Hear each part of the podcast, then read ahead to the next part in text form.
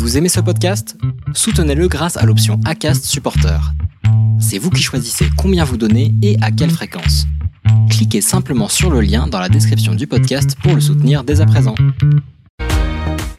Salut à toutes et à tous, soyez les bienvenus pour un nouveau numéro du Racing Café. Ça fait plaisir de vous retrouver. On a pris quelques petites vacances, voilà, vous voyez, on est revenu un petit peu bronzé, un petit teint sympathique. J'espère que vous allez bien. On se retrouve un mardi, c'est tout à fait exceptionnel bien sûr, mais en même temps c'est une semaine assez exceptionnelle puisque dès demain c'est le début des 24 heures du Mans. Vous le rappelle, ça roule de mercredi à dimanche hein, sur le circuit euh, des 24 heures. Donc évidemment jeudi.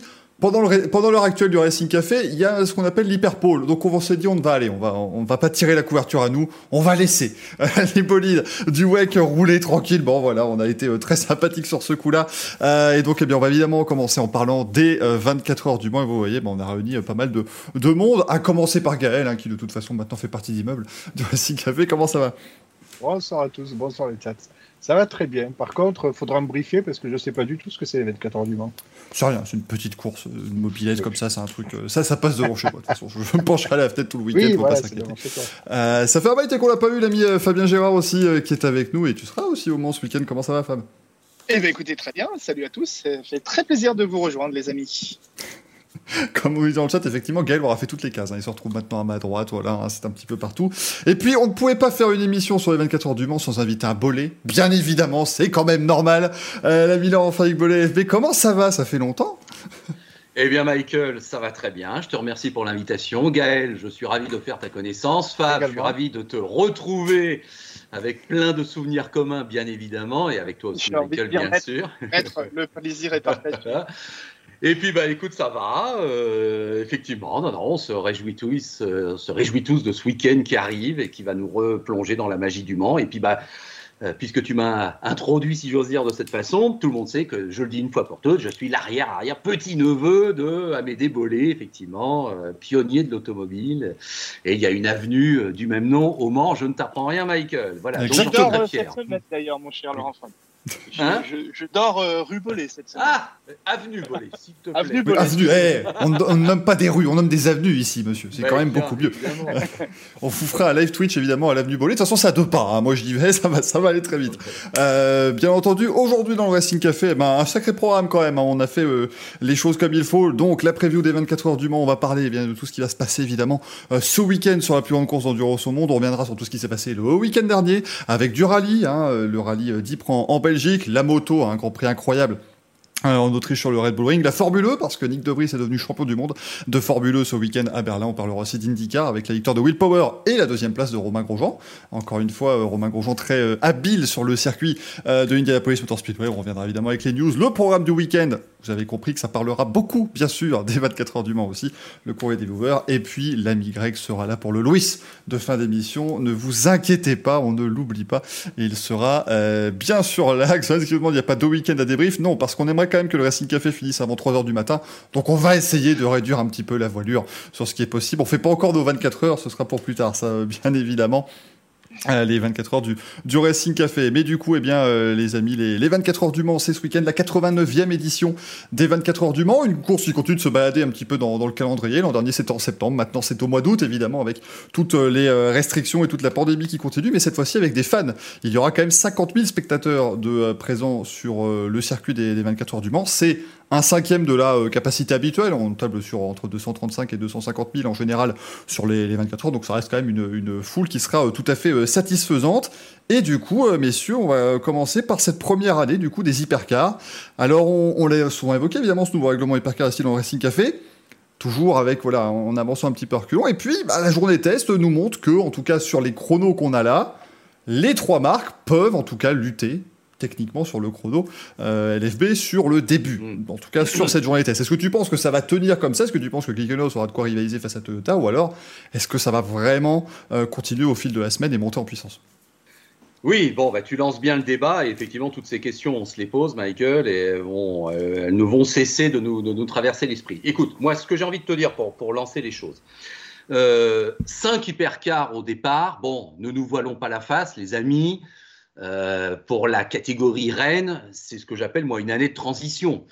Euh, entre effectivement euh, un nouveau règlement qui fait que ça évolue et un centenaire qui se profile dans deux ans où tout le monde va vouloir participer, bon ben, on est a priori dans deux années, 2021-2022, qui vont être un peu des années, oui, je reprends l'expression, de, transition.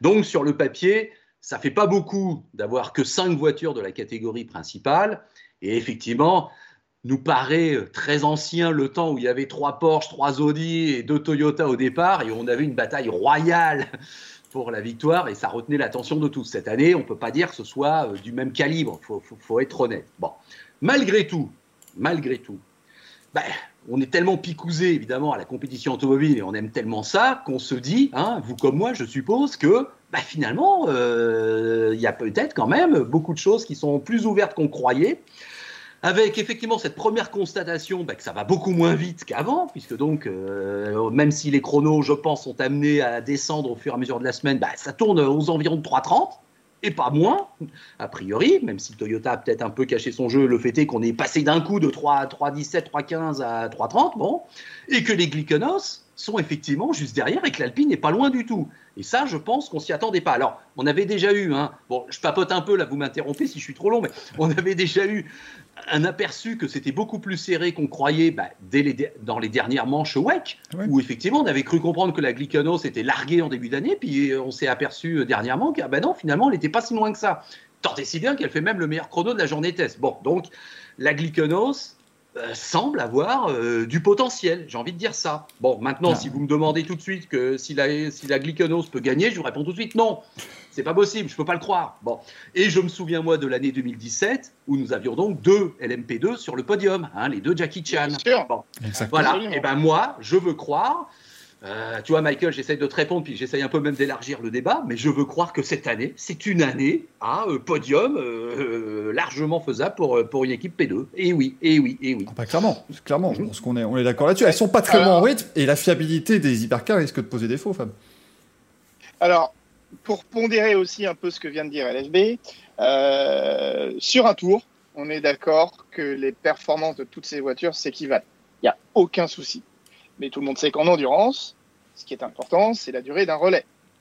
Et sur la durée d'un relais, une Toyota va faire au Mans, au minimum, deux tours, un tour et demi, voire deux tours de plus qu'une Alpine. Le problème, il est posé, il est simple, il est clair. Tu peux aller beaucoup plus vite que la Toyota. Le problème, c'est que ton réservoir de 48 litres, il va pas s'agrandir. La Toyota, elle a quasiment le double en capacité d'essence. Donc, le problème d'Alpine, il ne peut euh, se résoudre que si les Toyota ont des problèmes. En ce qui concerne la Glickenhaus, oui, sur un tour, la voiture est très rapide, mais n'oublions pas qu'à Portimao, comme à Monza, la voiture a connu des petits problèmes de jeunesse, des problèmes mécaniques, avec de la casse mécanique suite à des contacts, mais aussi euh, des problèmes au niveau des, différents trains euh, d'avant, des gros problèmes de surchauffe de frein. Donc là, on a de la chance, on ne devrait pas avoir une semaine du Mans caniculaire. Ça ne devrait peut-être pas trop handicaper la Glycanos, mais on voit aussi que l'aéro de la Glycanos entre Portimao et Monza a évolué, que on essaye par tous les moyens de refroidir ces freins qui ont tendance à un petit peu à surchauffer. Donc euh, sur le papier, Toyota, oui, n'est pas euh, forcément favori, mais Toyota a pour elle quand même euh, l'expérience de ces années LMP1. Alpine reste un solide, très solide candidat parce que, bien entendu, sauf si vous débarquez, vous le savez peut-être, mais cette voiture, c'est la Rébellion. La mm. Rébellion, la R01, je crois, c'est ça, qui existe depuis 2000. 17. Et depuis la première année où cette voiture a été engagée au Mans, a toujours terminé deuxième ou troisième des 24 hmm. heures du Mans. Donc autant vous dire que cette voiture a certainement de grandes chances cette année, et peut-être la seule et unique chance qu'aura Alpine avant qu'elle nous révèle peut-être la suite de ses ambitions en endurance. Mais pour moi, le vrai candidat à la victoire, c'est Alpine. Hmm. Et je ne, je, pour, pour continuer sans LFB avec des P2 sur le podium. C'est ça, parce que n'oublions pas aussi que du coup, effectivement, l'Alpine, c'est une LMP1 qui a été bridée pour se justement se référer au règlement hypercar, avec aussi ce, système de, de, stratégie de réalité de naissance qui sera un petit peu différent et des relais beaucoup plus courts. Les LMP2, c'est un petit peu la même chose. On a dû ralentir les LMP2 pour éviter évidemment le cabouflet qui aurait été de voir des LMP2 plus rapides sur un tour du Mans que, que, les, que les hypercars, et, ils l'ont réussi puisque sur la journée de test, on avait, je crois que c'était Paul Louchata qui a fait le meilleur temps en, LMP2. Il a une seconde 9 environ de la, de la mais du coup, là aussi, on a enlevé de la puissance, on a rajouté du poids, mais du coup, ça crée peut-être des ennuis de fiabilité en moins pour ces voitures-là qui vont moins tirer sur la mécanique, Gaël. Euh, elles vont être moins sollicitées que les dernières années. Du coup, effectivement, euh, est-ce qu'on pourrait pas imaginer une Alpine devant deux LMP2 dimanche? Ouais, c'est totalement possible. C'est vrai que moi, je me disais, euh, finalement, cette année, on va certainement voir peut-être une hypercar remporter les 24 heures du Mans. Enfin, celle qui remportera les 24 heures du Mans sera peut-être celle qui aura passé le moins de temps à son box. Parce que, honnêtement, je vois très bien, je ne le souhaite pas, mais c'est la course qui veut ça, mais je vois très bien des soucis et pour les Toyota, et pour les Glickenhaus, et pour Alpine. Et c'est peut-être là qu'on va voir qui va tirer son épingle du jeu, quelle, équipe aura, entre guillemets, les reins plus solides ou l'expérience, euh, entre guillemets, voilà, pour se sortir de ce mauvais pas. Euh, alors, Glickenhaus, c'est vrai qu'ils ont beaucoup d'ambition, ils ont beaucoup de. Enfin, voilà, ils ne sont pas venus euh, ici pour faire le nombre, mais est-ce que, voilà, ils ont. L'expérience euh, va peut-être faire défaut face à un Toyota ou, même peut-être face à Alpine? En tout cas, c'est vrai que tout le monde le dit, franchement, tout le monde s'accorde à dire qu'une LMP2 sur le podium au général, c'est possible. Donc, alors après, derrière, c'est la guerre, hein, parce qu'au niveau des LMP2, euh, voilà les écuries qui se présentent. Mm. Hein. Je, ne mise sur personne. Hein. Je ne dis même pas un nom, c'est impossible. C'est vrai que là, pour le coup, euh, trouver mm. le vainqueur du LMP2 euh, va, falloir, va, falloir, être très très fin. Hein. Ah Alors moi, je, mets une, je mets une pièce sur Jota quand même. Je ne sais pas pourquoi, si, si vous me ah. demandiez, parce que Antonio Félix d'Acosta, je pense que là, il a vraiment envie de montrer que ce, ex-champion FE, évidemment, est super fort. Anthony Davidson, il y a de beaux c'est très solide. Gonzalez, ça va pas mal. Enfin, je sais pas, moi je verrai bien. Mais bon, si on résume la situation, Michael, tu es d'accord Toyota forcément favorite.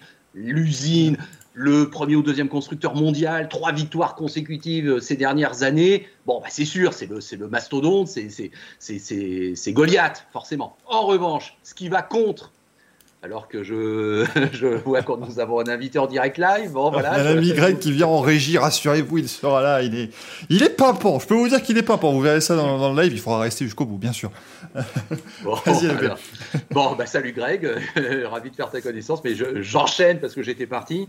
Euh, donc, mais Toyota, bah, quels sont les deux petits écueils qu'on leur trouverait ou qu'on va leur trouver bah, C'est le fait que Toyota, il a fallu attendre longtemps pour qu'il gagne. On le sait tous. Hein, on n'a pas besoin de refeuilleter l'album à la aux malédictions de Toyota. Mais encore l'an dernier, les amis, c'était la 7, hein, on est d'accord qu'il devait gagner l'an dernier? On voulait que ce soit la 7. C'est pas la 7 qui a gagné. Bon, cette année, je pense honnêtement c'est la même chose. Si chez Toyota on pouvait choisir d'un coup de baguette magique qui va gagner, on voudrait que ce soit la 7. Parce que voilà, Kobayashi gagnerait, parce que les autres gagneraient aussi, puis voilà, bon. Et bah des fois ça marche pas comme ça et chez Toyota, Dieu sait qu'ils ont prouvé que ça marchait pas toujours comme ça. Et puis bah il y a cette première année en hypercar où même tout Toyota qui sont bah, je pense que oui, oui, il y a, y, a, y a, un peu d'angoisse. Bon, vous, en face, il y a Glickenhaus. Mais Glickenhaus, si j'étais méchant, je vous dirais, est-ce que c'est pas les nouveaux Baïkoles Est-ce que c'est pas les, c'est pas l'équipe qui va dès la fin du premier quart d'heure nous rentrer une voiture au stand parce que ça y est, il y a déjà un souci et qui et qui le soir à 23 h euh, va abandonner. Bon, je suis méchant. Et, je, je, oui. es, là, t'es dur parce que ils ont prouvé bien plus que Baïkoles n'a prouvé pendant toutes ces années de présence. Pour le moment, euh, je, respecte énormément euh, la, la Scuderia Glickenhaus. Voilà, je pense qu'effectivement c'est un peu plus solide, c'est un peu plus sérieux et c'est un peu plus compétitif, euh, quoi qu'il arrive, et les pilotes sont excellents, on est tous d'accord. Bon, ce ne sont que des outsiders et moi, j'arrive pas à les imaginer sur le podium et peut-être même pas à l'arrivée. Bon, voilà. Alpine, bah, c'est le, c'est le, c'est notre coup de cœur à tous. Oui, ce serait évidemment extraordinaire. Euh, quelques jours après la mort de Jean-Pierre Josso, avec tous les souvenirs qu'on a de, de, cette épopée qui a commencé dans les années 60 d'Alpine, avec ce qui se passe actuellement en Formule 1, la victoire d'Ocon. Oui, bon, voilà, on est tous d'accord. Ce serait, ce serait, ce serait génial. Maintenant, est-ce qu'Alpine, bah, c'est pas un petit peu un syndrome Pescarolo sport? Où il y a de, il y a, il y a de, il y a de, il y a de la motivation, il y a, il y a un, un, un, code d'amour extraordinaire, mais à un moment donné, bah, ça suffit pas pour aller chercher une équipe d'usine. Et...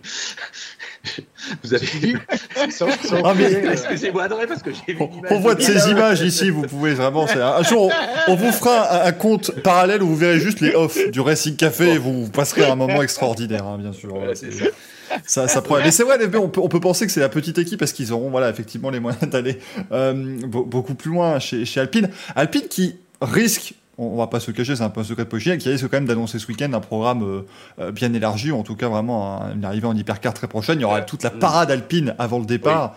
sur les coups, je crois que c'est 14h10 à peu près qu'on aura le départ justement avec cette parade alpine. On aura Fernando Alonso dans la Formule 1, Esteban Ocon dans la GT4. On aura Laurent Rossi aussi qui sera, qui sera au volant.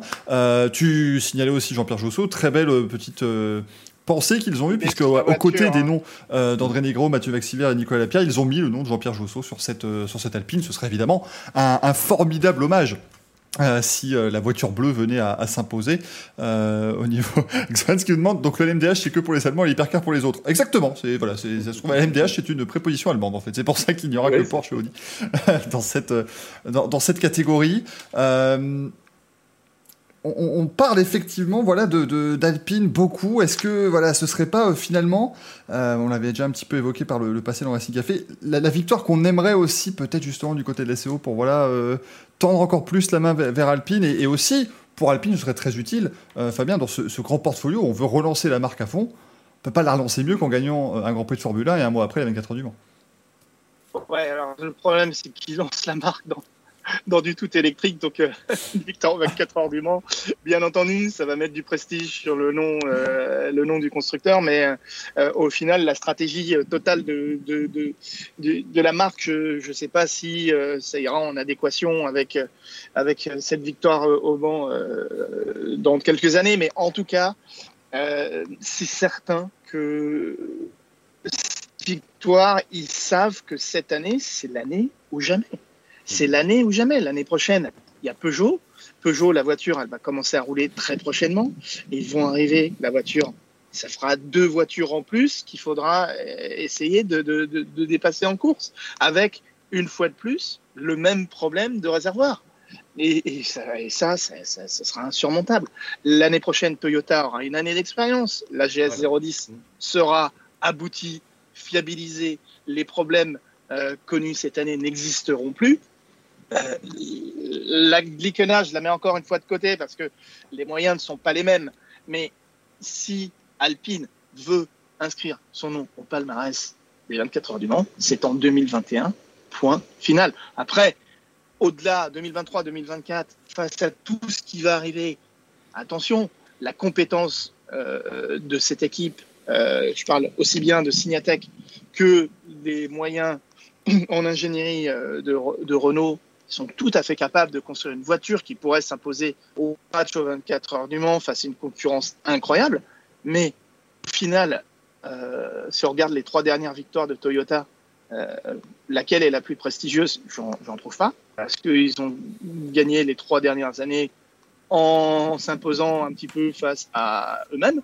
Non, c'est la première avec Alonso. Voilà, Fernando Alonso l'a dit. En 2018, il gagne l'édition la plus disputée de l'histoire des 24 heures du Mans. Et ce que dit Fernando Alonso est une vérité absolue. Et je n'ai pas ma casquette de la mauvaise foi, j'en suis très désolé, les amis. Non, mais tout simplement pour dire que, tout de même, au final, qu'est-ce qu'on retient?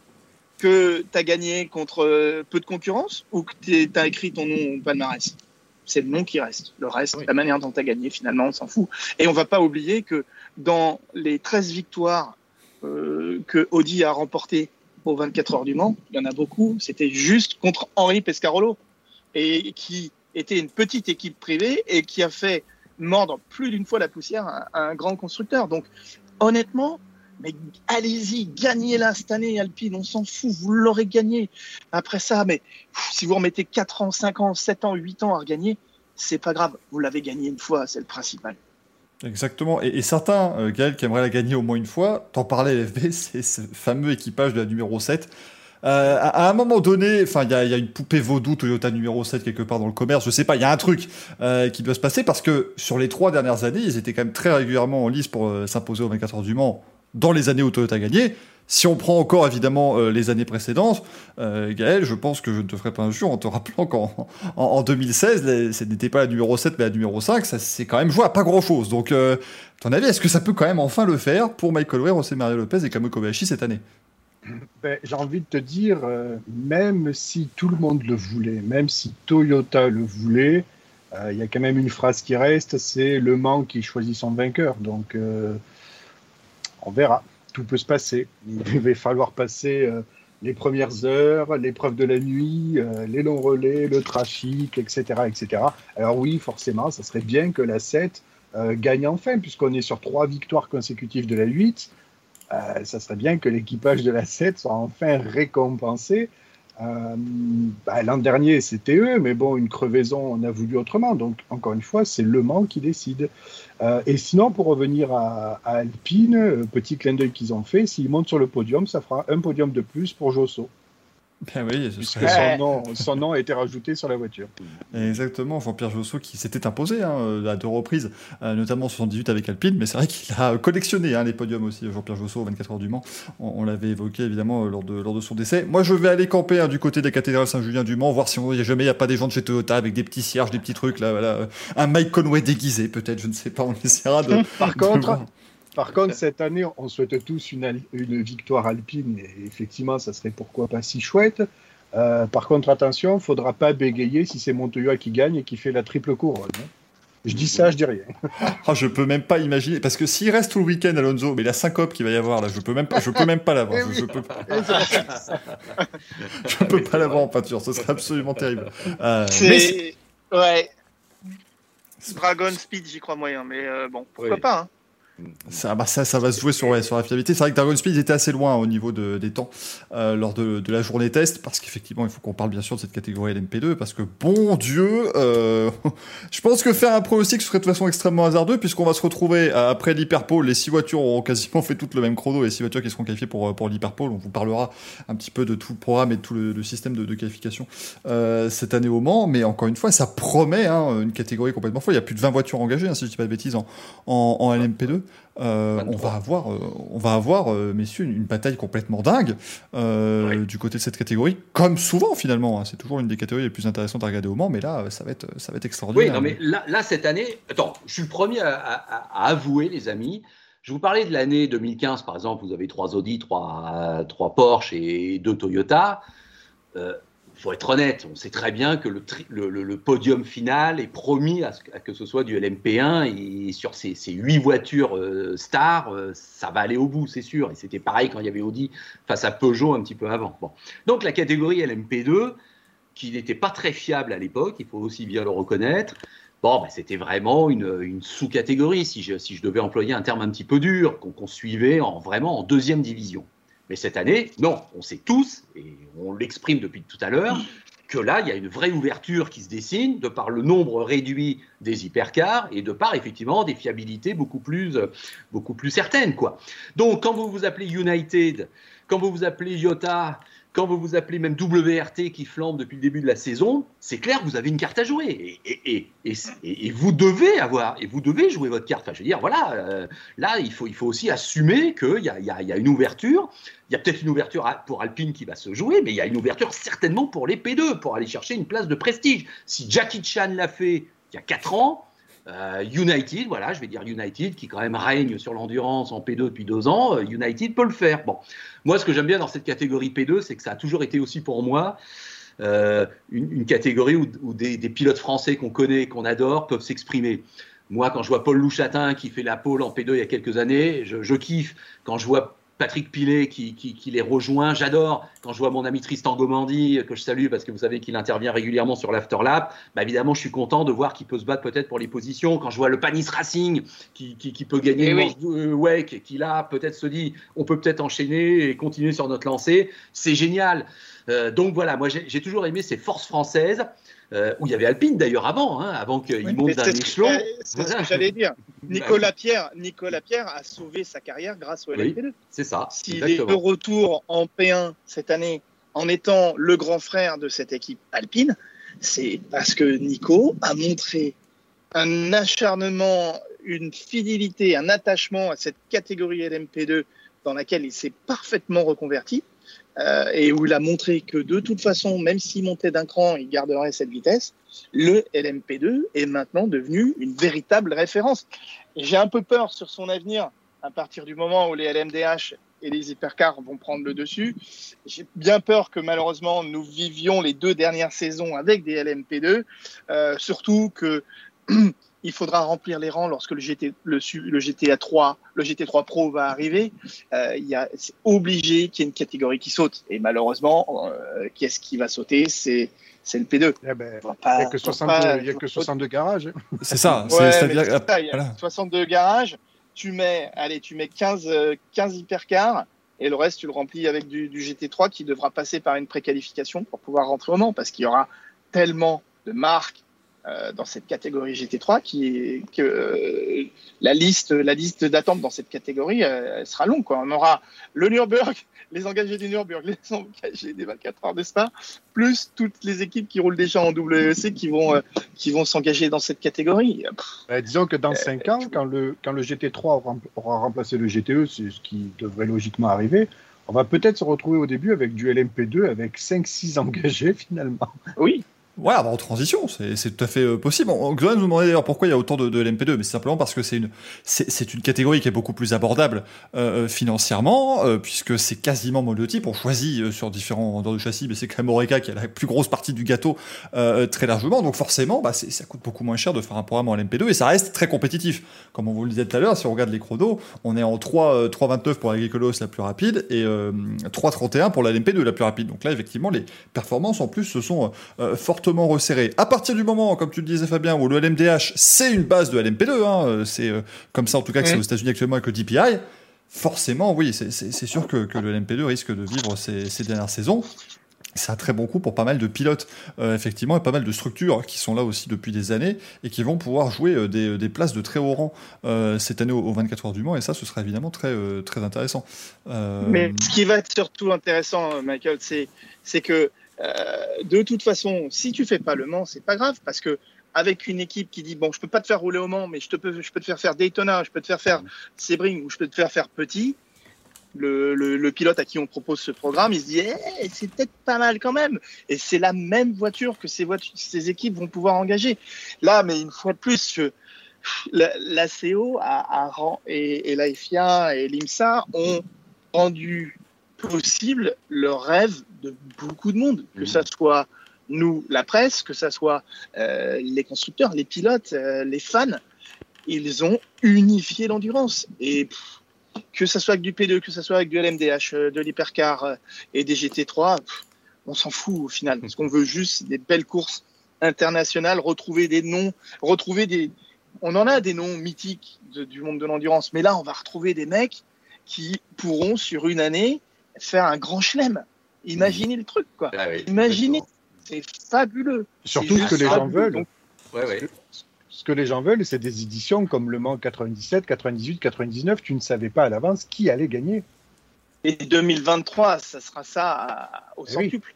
Mais c'est oui. ça, quand on aura, quand on aura 15 hypercars, dont 12 qui pourront fouler la victoire, ce sera, euh, ce sera effectivement complètement dingue. Est-ce qu'on peut pas imaginer, euh, tiens, si on veut à tout prix garder euh, dans, dans le futur une catégorie euh, euh, prototype en dessous du, du LMDH et de l'hypercar, on pourrait pas imaginer peut-être la LMP3, euh, Oui. puisqu'on irait vers le GT3, les LMP3 qui ferait la bascule euh, et qui viendrait aux 24 heures, puisqu'elle roule déjà sur Road to Le Mans. On rappelle qu'il y a une des courses de, de support, c'est justement LMP3 et GT3 euh, dans cette course-là. Peut-être que ça pourrait être une porte de sortie pour certaines de ces équipes?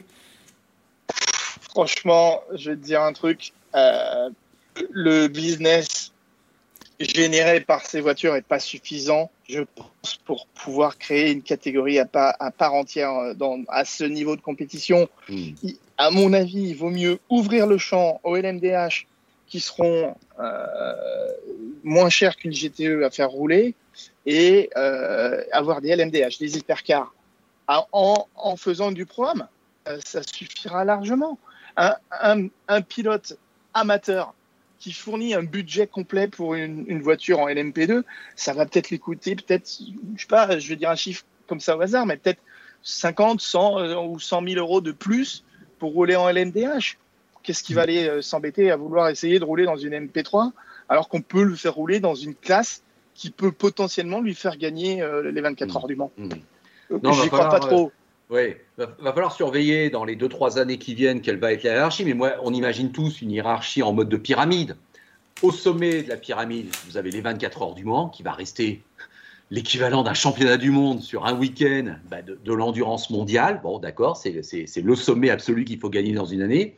L'étage juste en dessous, bah, vous rajoutez Daytona, Sebring et Petit Le Mans. Effectivement, vous avez la, le quatuor magique des grandes courses d'endurance.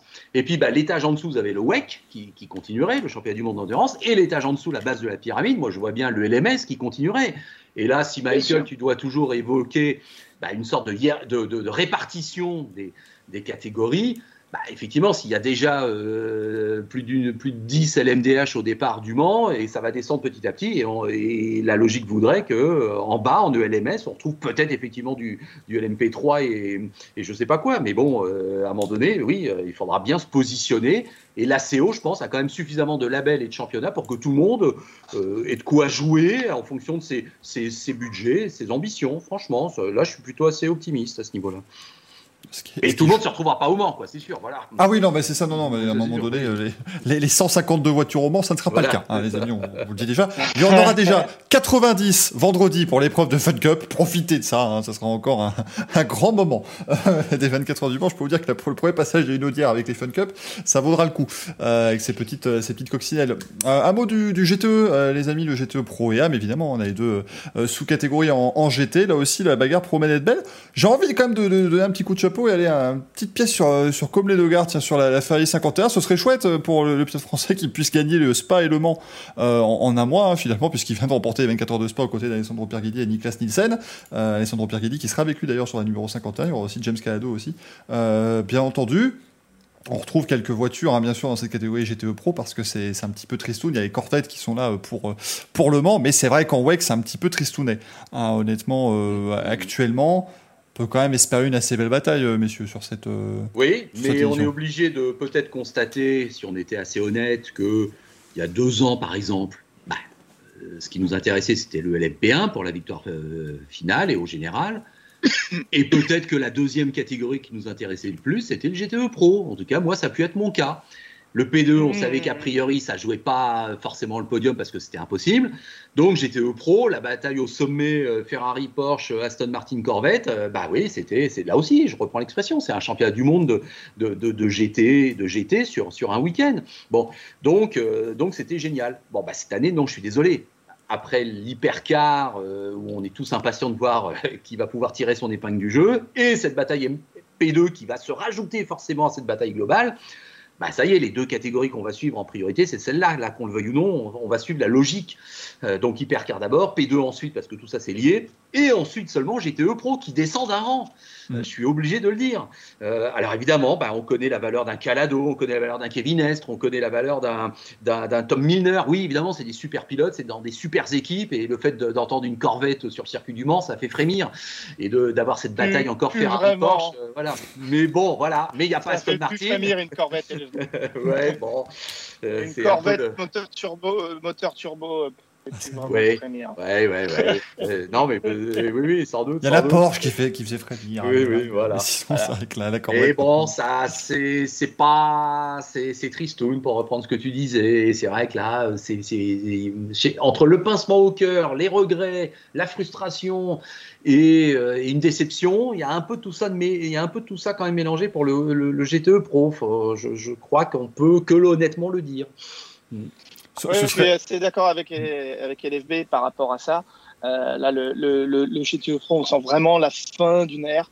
Mm. Euh, les constructeurs, euh, ça coûte. Et si on le maintient une année supplémentaire, c'est parce que des équipes viennent de dépenser un million d'euros pour se fournir ce genre de voiture. C'est la seule et unique raison pourquoi le GTE Pro est encore là. Après, bien entendu, il y a aussi des accords à obtenir euh, pour que des championnats euh, labellisés euh, SRO ne, ne, ne, comment dire, ne souffrent pas trop de ce nouveau plateau qui va se créer lorsque les GT3 arriveront en, en WEC et, aux 24 heures du Mans.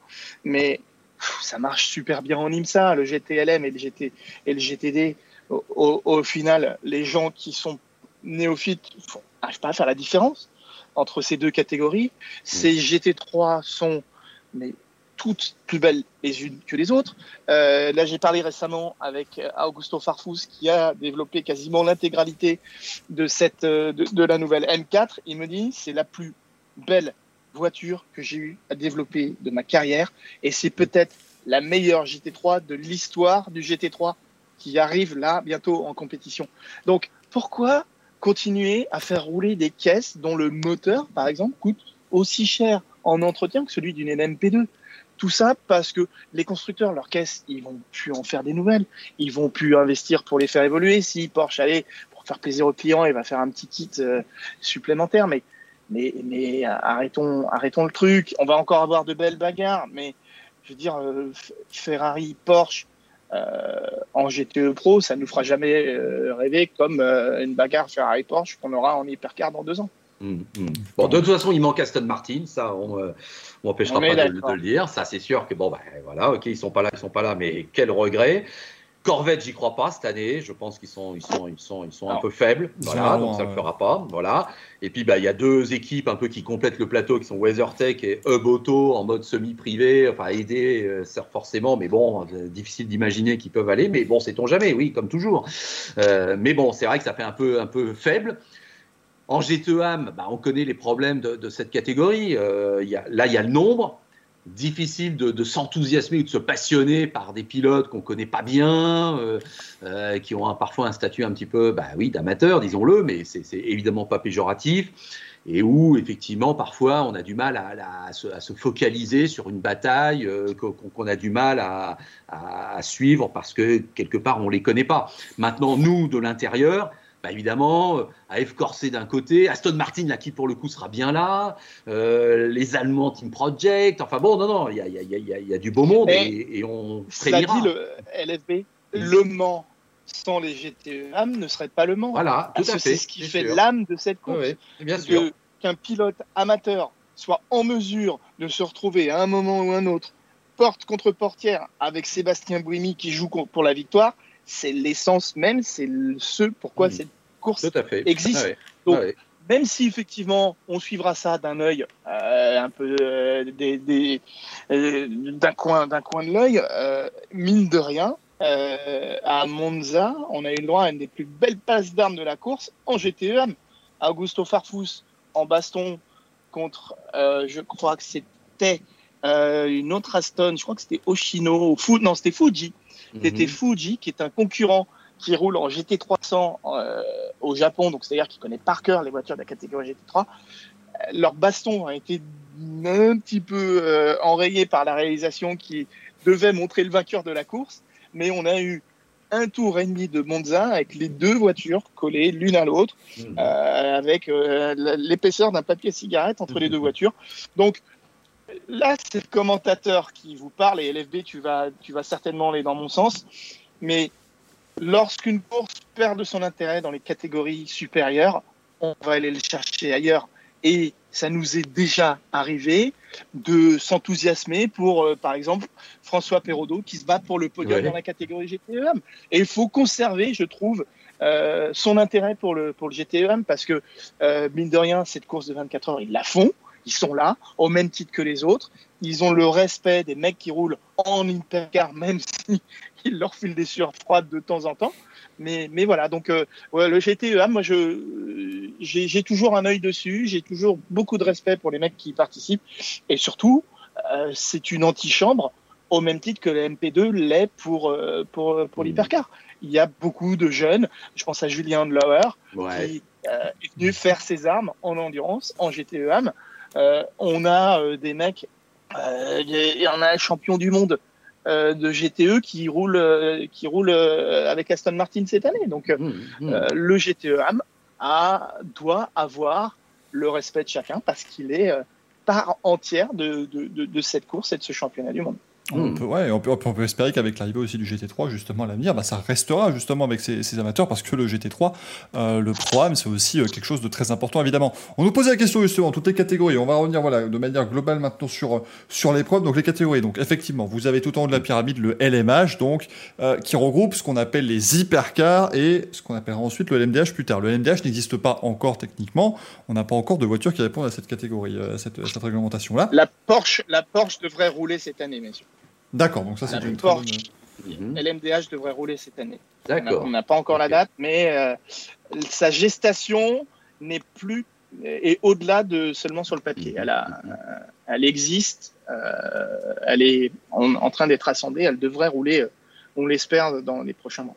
Ce qui sera très bien évidemment, parce qu'on rappelle qu'elles vont entrer en compétition en 2023, hein, ces voitures. Euh, c'est un très bon euh, programme de test du coup, hein, pour, euh, pour Porsche notamment, et pour les autres marques qui vont, qui vont venir. On aura, on aura Acura qui sera là, on aura donc Porsche sera avec le team Penske notamment, on aura Audi qui viendra. Ferrari, je ne sais plus si c'est du LMDH ou si c'est de l'hypercar déjà. Hypercar c'est Hypercar, Ferrari, exactement. Peugeot Hypercar. Peugeot Hypercar aussi.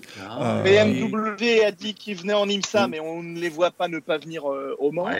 Oui, bah oui, on imagine effectivement qu'ils seront là aussi. Euh, donc il y aura du beau monde dans cette catégorie-là. On va faire ce qu'on appelle aussi à chaque fois, vous connaissez peut-être pas forcément ce terme, ce sont donc des balance of performance, à la fameuse BOP. Vous entendrez ce mot-là partout, tout le temps. De toute façon, c'est le sport auto euh, actuel. On essaye donc d'équilibrer au maximum les performances pour que tout le monde puisse venir et puisse avoir son, mot à dire. En dessous, vous avez donc le LMP2 qui, lui, est une catégorie beaucoup plus monotype. Vous allez acheter un châssis euh, et un moteur. Donc, ce sont des équipes qui viennent là. On ne va pas aller développer la voiture soi-même, mais ce sont donc les équipes euh, qui, vont, qui vont faire ce championnat. Et puis, vous avez donc les championnats de GT et les catégories GT. Le GTE Pro, ce sont principalement donc les teams, euh, les teams d'usine, même si, euh, comme vous le disiez, donc on a WeatherTech, notamment, on a Boto, pour grossir un petit peu, entre guillemets, artificiellement, hein, cette, cette grille en, GTE Pro. Et GTE AM, aussi, c'est aussi la même manière que, le LMP2, des équipes qui viennent et qui, euh, qui prennent les, voitures, souvent des voitures un peu plus anciennes, et puis surtout aussi qui font donc rouler des pilotes amateurs, c'est très important évidemment, puisque vous pouvez être un pilote amateur et participer aussi aux 24 heures du Mans, monter sur le même podium que les pilotes professionnels à la fin de la course, euh, même s'il faut attendre un petit temps évidemment, le temps qu'on fasse les trois podiums d'avant, en tout cas à la fin, vous êtes sur le podium des 24 heures du Mans, et ça c'est évidemment euh, tout ce qui compte au niveau du programme, parce que là, on va passer à la partie chargée. du coup, ça commence dès demain, hein, les 24 heures du Mans, c'est quasiment une semaine complète de, de roulage, donc demain, on aura les premiers essais de 14h à 17h, Toujours une séance de 3 heures pour débuter euh, justement euh, tout cela. À 19h demain, c'est la séance de qualification. Alors attention, euh, format qui a un petit peu changé depuis l'année dernière. Donc ici, vous allez avoir une séance qualificative donc, dans, chaque catégorie. On connaîtra les positions 7 à bah, jusqu'à la fin de la catégorie mercredi soir. Les 6 premiers de chaque catégorie se qualifieront pour l'hyperpole de jeudi. Après euh, les qualifs, on fera encore deux heures d'essai libre de nuit à partir de 22h, histoire que tout le monde, évidemment, euh, la possibilité de rouler dans toutes les conditions.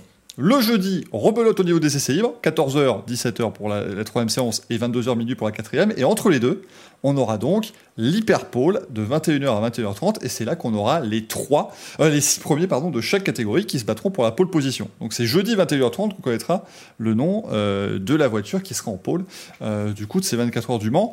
Mais si on est d'accord que c'est pas forcément une mauvaise nouvelle, hein, ce, nouveau format qu'on a euh, euh, commencé en dernier et qui continue ici, parce que c'est vrai qu'à l'époque on avait, je crois, si je dis pas de trois séances qualificatives hein, qui étaient euh, assez longues évidemment, où c'était toujours, voilà, en plus lors de la séance de nuit où la pole se joue en général.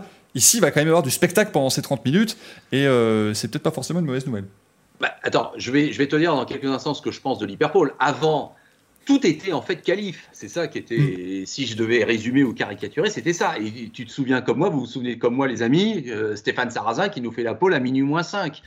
Euh, je sais plus le mercredi ou le jeudi, au vent de la Peugeot. Et ça, c'est des moments géniaux parce que on est en pleine nuit. Euh, il y a déjà tout le monde n'est plus tout à fait sur le circuit. Euh, il est tard, hein, voilà, c'est ça que je veux dire. Et la pole se fait et, ça, ça, nous mettait en plein dans l'atmosphère du Mans et c'était quand même des moments inoubliables. Je le dis franchement. Bon, mais euh, quand l'an dernier, effectivement, on a découvert ce format de, l'hyperpole, moi, j'avoue que j'ai été séduit à deux niveaux.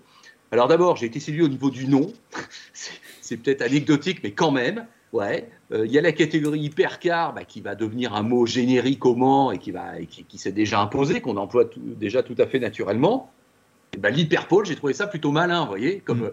comme, comme, comme mot, ça accompagne bien l'hypercar, ça donne une dimension hyperbolique, je ne sais pas comment on peut dire, au Mans. Bon, bref, ça, j'ai trouvé ça plutôt malin. Ensuite, le format, ben, les amis, si même la Formule 1 euh, essaye d'expérimenter des courses sprint, bon, bah, ça veut bien dire que tout le monde essaye un peu de dynamiser son spectacle, que tout le monde essaye de peut-être aller chercher euh, un côté un peu, un peu spectaculaire, oui, un peu, un peu resserré, un peu, un peu tension, un peu attente, euh, où en une heure, il y a un vrai suspense, il y a, il y a une vraie attente. Bon, parce que la qualif au Mans, euh, on savait très bien que déjà, elle n'aurait pas lieu dans les deux premières heures. C'était genre, c'était globalement 19, 21h, 22h, minuit. Bon, on savait mm. que la meilleure demi-heure, c'était 22h, 22h30. Et parfois, ça allait jusqu'à minuit. Mais c'était jamais entre 19h et 21h, sauf si euh, changement de météo. Bon, mais vous voyez, c'était un peu flou, on ne savait pas quand ça allait arriver. Au bout d'un moment, la tension retombait un petit peu. On voyait bien qu'on était parti sur des simulations de, de courses, donc on savait que les, chronos n'allaient pas descendre. Il y avait peut-être parfois un peu de frustration. Là, on sait que pendant une heure, l'hyperpole, tout le monde va se battre. Bon, ben moi, je trouve ça ouais, plutôt bien. Et j'accepte, effectivement, j'accepte cette concession peut-être à une certaine forme de spectacle moderne qui, qui, qui peut-être ne va pas complètement dans le sens de l'histoire du Mans, où c'est l'endurance, où c'est une certaine durée qui est en jeu, où là, effectivement, on va plus sur du sprint, hein, du sprint qualif, mais euh, bon, c'est une façon, j'ai trouvé plutôt intéressante de renouveler un petit peu le Mans euh, au bout d'un siècle. Voilà, c'est ça. On serait à la 12e édition du Mans, je vous dirais, euh, bon, c'est bon, là. Non, voilà, on est 100 ans plus tard. Ouais, je, ça me choque pas qu'il y ait l'hyperpole et moi, je suis plutôt fan. Ouais, ouais. Alors, on, nous posait la question dans le chat. Tout le monde y aura droit à l'hyperpole, hein. même le LMH. Il y a que 5 voitures engagées. Les 5 voitures sont qualifiées pour l'hyperpole et rouleront. ce seront les 6 premiers maximum de chaque catégorie. Ils rouleront tous en même temps, par contre, hein, sur la piste. Ce qui sera quand même beaucoup plus vide, évidemment, que quand vous roulez à 62. Donc, ce sera pas mal pour euh, pas mal de, concurrents. Mais en tout cas, voilà, tout le monde prendra la, piste en même temps, euh, Fabien. Et ce sera, voilà, encore une fois, assez spectaculaire au crépuscule. On devra avoir aussi de jolies images. Ouais, c'est clair.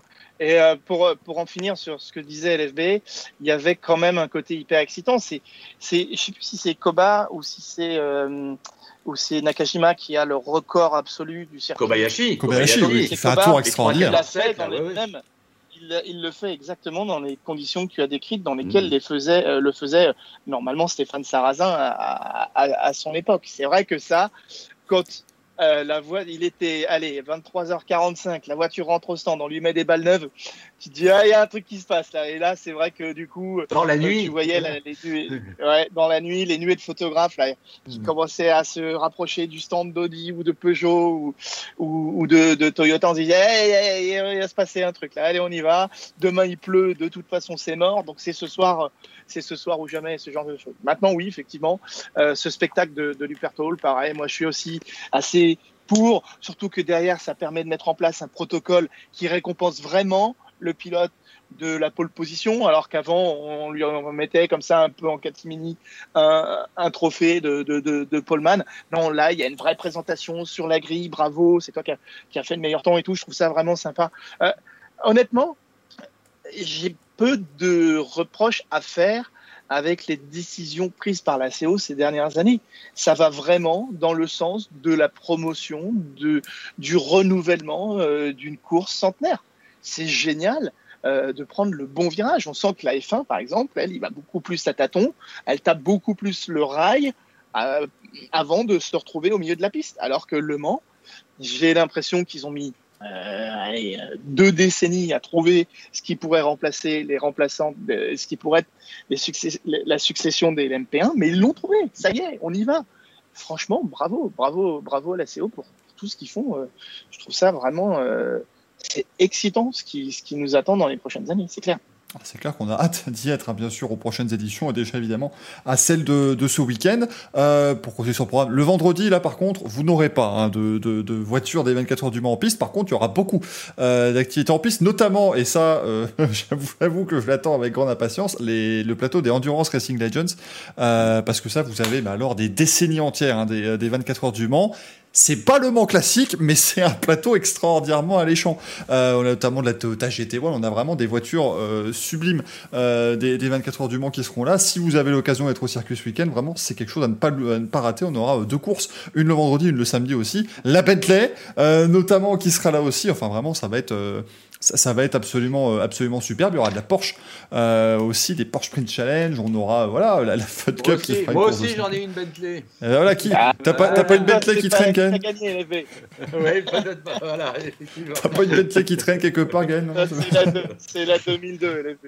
Gaël, t'es es un peu petit joueur là par rapport à des, des, des vrais de vrais, hein, si je peux ah, il, y a, Manu, il, y a, il y a Manu, hein, il y a Manu Touzo qui lui est toute, toute une grille euh, de Formule 1 sur je sais pas combien d'années. C'est vrai que là, au niveau petit modèle, euh, on fait pas le poids élevé. Je, je pense que Manu, faut pas l'amener. Faut, faut pas l'amener au musée des 24 heures, vous savez, où on a toutes les étagères avec euh, à peu près toutes les voitures, hein, ah. toutes les miniatures de toutes les éditions du Mans qui sont absolument incroyables.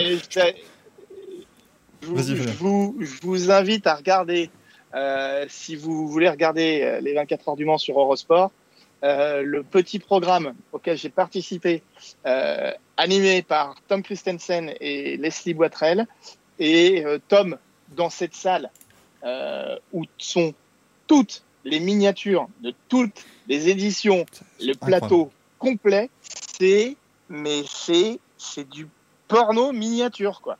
C'est hallucinant. Je, mes collègues m'ont perdu, m'ont perdu pendant 10 minutes. T'es là en train oh, mais Parce qu'en fait, c'est génial. On, on peut. C'est une recherche Google en 3D.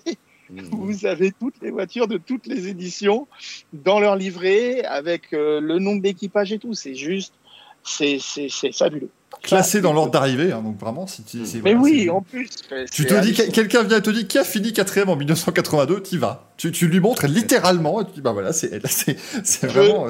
Et je peux bien être le mec qui passe le, petit, le petit pinceau sur toutes ces voitures une fois par semaine, ça me dérange pas de le faire. Ah non, c'est vraiment incroyable. Et d'ailleurs, on en parle, mais le, le, musée des 24 heures, qui euh, en plus, c'est euh, euh c'est fait une petite euh, cure de jouance là récemment, et qui voilà, a, j'ai eu l'occasion d'y aller il y, a, pas très longtemps. C'est très, très, très sympathique. Et l'exposition C'est ouvert jusqu'à 1h du matin, hein, samedi. Hein. Ah ouais, exactement. Et vous pouvez y aller, je rappelle, si vous avez un billet hein, pour les 24 heures, l'accès au musée est gratuit. Donc ça, c'est toujours très. Euh, Mais la, cure de jouvence dont tu parles, Michael, elle est à quel niveau Niveau, comment dirais-je, euh, de, l'architecture même du musée ou de la présentation des voitures? Ouais, c'est ça, c'est la présentation. On a mis, on a mis vraiment ah, l'accent, euh, surtout sur toute la partie un peu plus moderne à la fin. On a mis voilà des, des belles, des, des, belles mises en valeur, des explications un petit peu sur tout ce qui est passé. C'est c'est encore plus agréable vraiment que, que, que ce qu'on avait, ce qu'on avait avant. Et c'est. Et pour en avoir discuté avec Fabrice Bourrigo, qui est responsable mmh. du patrimoine des 24 heures du Mans, euh, ils ont de très très gros projets avec le musée des 24 heures du Mans, avec euh, un embellissement ou peut-être même voir un, un, nouveau bâtiment. Enfin, le, le, musée des 24 heures n'a pas fini de, de, de, d'être un outil de promotion des 24 heures du Mans. Et euh, mmh. pour y avoir tourné euh, une fois de plus cette année, je peux vous assurer que c'est un endroit où il faut absolument aller si vous êtes au 24 heures du Mans. Prenez le mm. temps euh, avant, avant la course ou, ou même une fois que la course est lancée, quand on est un peu dans le ventre mou, allez-y après, après, après l'apéro ou avant, euh, juste après le dîner, vous y allez tranquille et vous vous faites un petit plaisir, une petite fracture de la rétine là, pendant une petite heure ça vaut le coup. Il y a aussi un hall euh, avec euh, les grandes motos qui ont marqué l'histoire mhm. du Grand Prix de France, des 24 heures du, du Mans Moto et ce genre de choses. Ça, ça vaut vraiment le détour. Il y a vraiment des pièces uniques. Une partie sur l'histoire aussi de l'automobile, bien sûr, avec, euh, bah, avec les bolets, hein, justement, les on, on en parlait, mais. Euh, spécial, oui, ça je Une grande partie, notamment avec des bolets père et fils, et non, c'est vraiment euh, superbe. Et l'exposition Toyota, qui, bah, qui est aussi très sympathique, avec notamment la TS 050 hybride, qui a remporté les 24 heures du monde l'an dernier. Elle est là, elle est dans son jus, elle est restée, voilà, vraiment comme, euh, comme à l'époque, et c'est euh, vraiment euh, très, très sympathique. En tout cas, bah, on aura de quoi. et elle vient d'être offerte au musée cet après-midi, hein, cette TS050. Oui, elle officiellement au musée à, compter d'aujourd'hui. Exactement, ouais, ça a été la, passation justement de, cette voiture au musée et elle est, vraiment, pour l'avoir vue, elle est, vraiment impressionnante. C'est-à-dire que ces voitures-là, on s'en rend pas forcément compte jusqu'à ce qu'on soit à côté, d'à quel point c'est un travail vraiment assez, assez incroyable. En tout cas, eh ben, il y aura de quoi s'amuser ce week-end lors des 24 heures du Mans. J'essaierai modestement de vous faire vivre ça de temps en temps. On fera des petits lives quand on aura deux petits trois deux trois coins de 4G qui seront là. Tac, on va essayer de vous montrer un petit peu ce qui se passe. Mais sinon, ce sera à vivre avec, sur euh, avec 150 000 personnes en moins, tu devrais avoir. C'est ça, je me dis qu'il y a moyen quand même maintenant. On a quasiment, c'était quasiment possible avant. Là, ça devrait le faire avec 50 000 spectateurs. Ce sera donc eh ben, en intégralité sur Eurosport. Hein. Euh, ce sera d'ailleurs, je crois que tout est diffusé sauf la première séance d'essai libre euh, en télé. Sinon, bah, si vous voulez regarder ça en, clair, attention, ça change cette année. C'est sur la chaîne L'équipe, euh, du coup, qui, qui consacrera de larges plages pendant l'épreuve. Je crois qu'on a quasiment 18 heures de course hein, qui seront diffusées sur sur la chaîne L'équipe.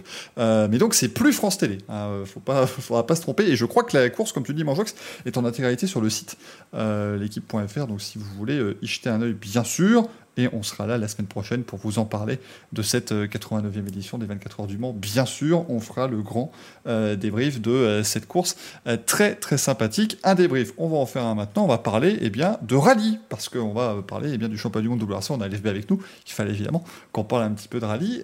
jingle, c'est parti. C'était pas le jingle d'ailleurs, ça c'est jingle. J'ai pas tapé, j'ai perdu alors que serait un, que serait un Racing Café si tout partait au bon moment, au bon endroit, avec le bon son ça, ça Michel, tu fais quoi la régie, la bordel il est parti, il est parti chercher un café. Qu'est-ce qu'il branle Mais messieurs, je, je, vais vous abandonner parce que mine de rien, euh, moi ma semaine des 24 heures commence dès demain avec une séance d'essai qui va finir très tard, euh, suivie d'une nuit blanche prévue dans la nuit de samedi à dimanche parce que sachez-le, je vais passer la nuit euh, avec Alpine et l'équipe Richard euh, Richard Mille. Hmm. Euh, des documentaires sont tournés sur ces deux équipes et je fais partie des équipes de tournage. Donc, euh, je vais essayer d'aller euh, emmagasiner quelques heures de sommeil parce qu'elles vont manquer sinon cette semaine. Oh, que oui, ça C'est un plaisir d'avoir été avec vous. Un grand plaisir de t'avoir avec nous, Fabien Connectude. On rappelle, Richard Mille, c'est évidemment l'équipe en, LMP2 qui engage trois femmes au volant hein, avec Tatiana Calderon, Sophia Flörsch et euh, Baïske Visser qui seront au départ euh, de ces 24 heures du Mans. Et pour être assez complet, on rappelle qu'il y a aussi euh, le père et fils Magnussen qui seront là en LMP2. Mmh, mmh. euh, Yann Magnussen avec son fils Kevin, quelque chose qu'on attendait depuis pas mal d'années et on a hâte que ça se produise maintenant. Merci beaucoup, Fabien. Avec plaisir. Et Salut. très très bonne semaine. Portez-vous bien. Salut tout le monde. Et donc, sous les hurrahs de la foule, je vais pouvoir eh bien, vous montrer l'habit Greg maintenant. Alors, rassurez-vous, vous ne verrez que le haut. Hein, donc, tout ira bien, il n'y aura pas de, problème, on n'aura pas de souci avec le, le, CSA. Comment il va, l'ami Greg? Très bien, je vous écoute agréablement tout en jouant à Civilization 6. le Civilization 6 café bientôt peut-être. Je bois les paroles de LFB et de l'ami bah. Fabien. Ah bah, Merci Greg. Je suis pas là éternellement non plus. Je vous annonce que dans un quart d'heure, je vais aussi vous abandonner. Donc, euh, ne voyez pas là un signe de désertion généralisée, mais euh, bon, euh, des obligations autres.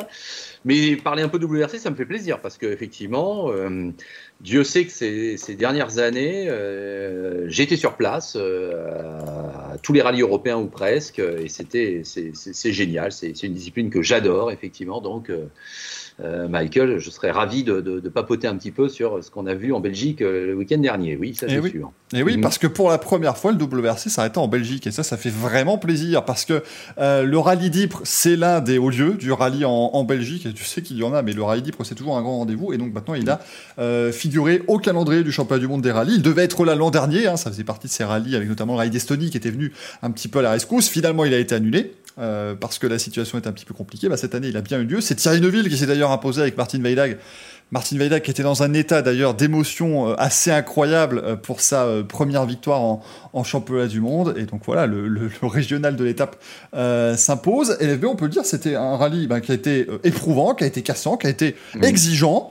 Et qui a aussi été voilà, organisé avec cette dernière journée sur le circuit de Spa-Francorchamps, bah dans les environs, qui a été vraiment incroyable. Alors, en plus, euh, on, va l'évoquer rapidement aussi, dans, des circonstances tragiques évidemment pour le circuit, puisque Nathalie Maillet, euh, la, directrice générale du, circuit, est décédée euh, dans la nuit de samedi à dimanche, et donc évidemment ça a été assez difficile pour, pour tout le monde. Mais ça nous a offert des belles images du spectacle, et ben, le, rallye, c'est peut-être finalement avait le, le, rallye un peu moderne, c'est-à-dire qu'on avait cette essence sur les deux premiers jours de rallye habituel, mmh. et puis cette nouveauté peut-être, en faisant venir sur les circuits, on avait Monza l'an dernier, c'est peut-être un petit peu l'avenir du, rallye en mondial.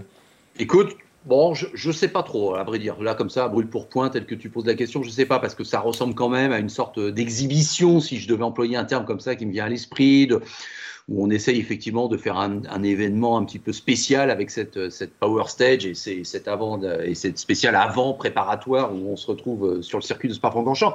Non, ce que je veux dire, c'est qu'au niveau de l'idée, c'était génial. Je crois que quand, quand, quand on en a, entendu parler, on s'est tous dit ah ouais, c'est fort, ça va le faire, c'est ouais ouais là il y a quelque chose. car c'est bien un rallye sur asphalte, donc on restait globalement, on restait raccord avec l'esprit du rallye dans son entièreté.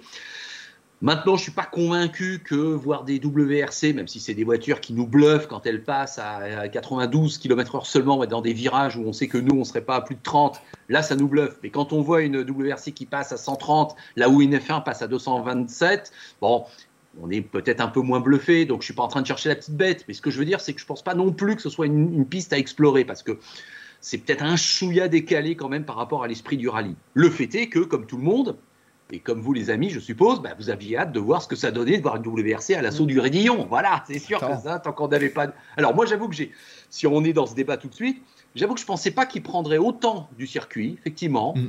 J'avais cru comprendre que ce serait peut-être un peu moins, et que ce serait globalement la ligne d'arrivée, le Rédillon, et puis qu'on ferait. Bon, donc ça.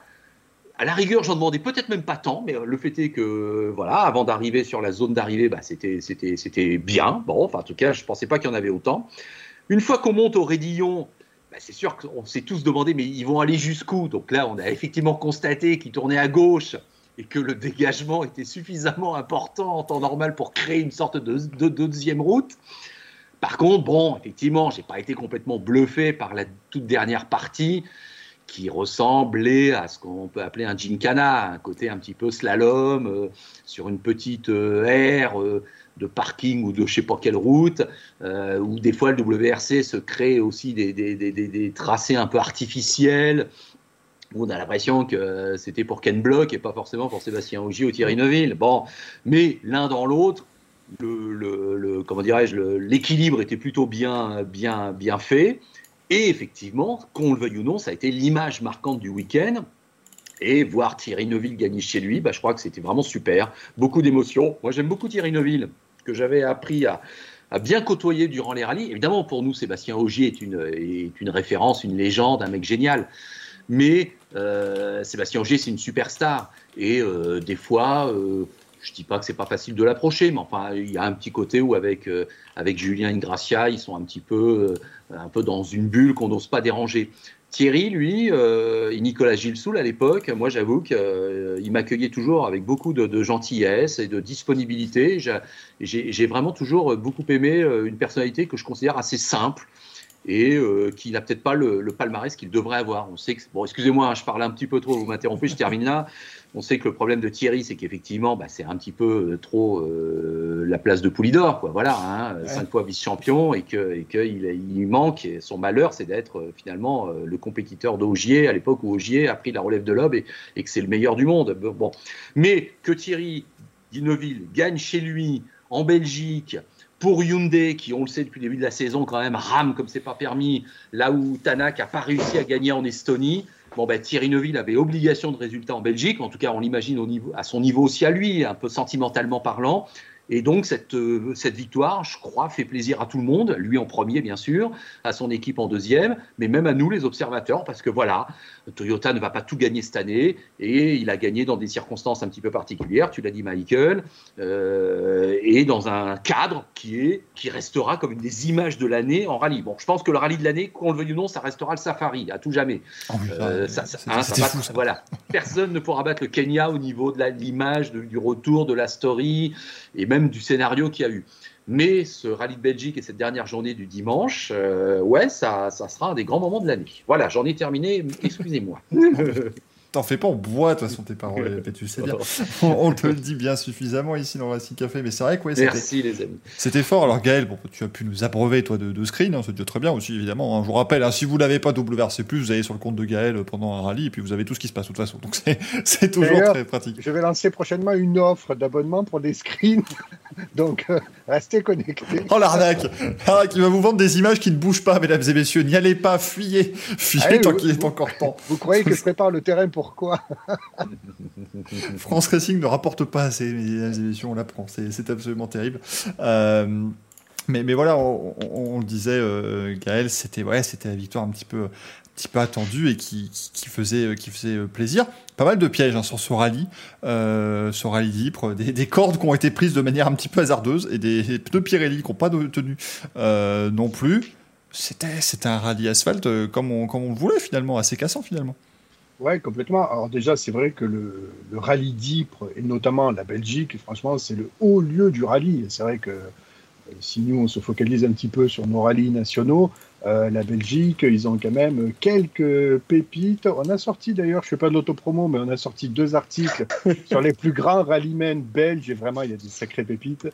Euh, c'est vrai que Thierry Neville était un petit peu annoncé, ben, forcément, comme le favori, mais il y avait aussi beaucoup de clairvoyance chez les autres. Par exemple, Augier, humblement, a dit qu'un podium lui suffisait. C'est-à-dire qu'il n'allait pas. Euh, bon, il joue le championnat évidemment, mais voilà, tous dans, dans, le parc d'assistance s'accordaient un peu aussi à dire que oui, euh, Neuville méritait quand même euh, cette victoire. Et bah, c'est vrai que l'image était assez belle. Et le, pour le coup, le, rallye est vraiment un, pas un circuit, non, est vraiment un rallye très cassant où tu l'as dit, Michael, les cordes euh, ben, il y avait des, des, trottoirs comme ça où, euh, ben, de toute façon, euh, quasi personne n'a échappé aux crevaisons, hein, au rallye.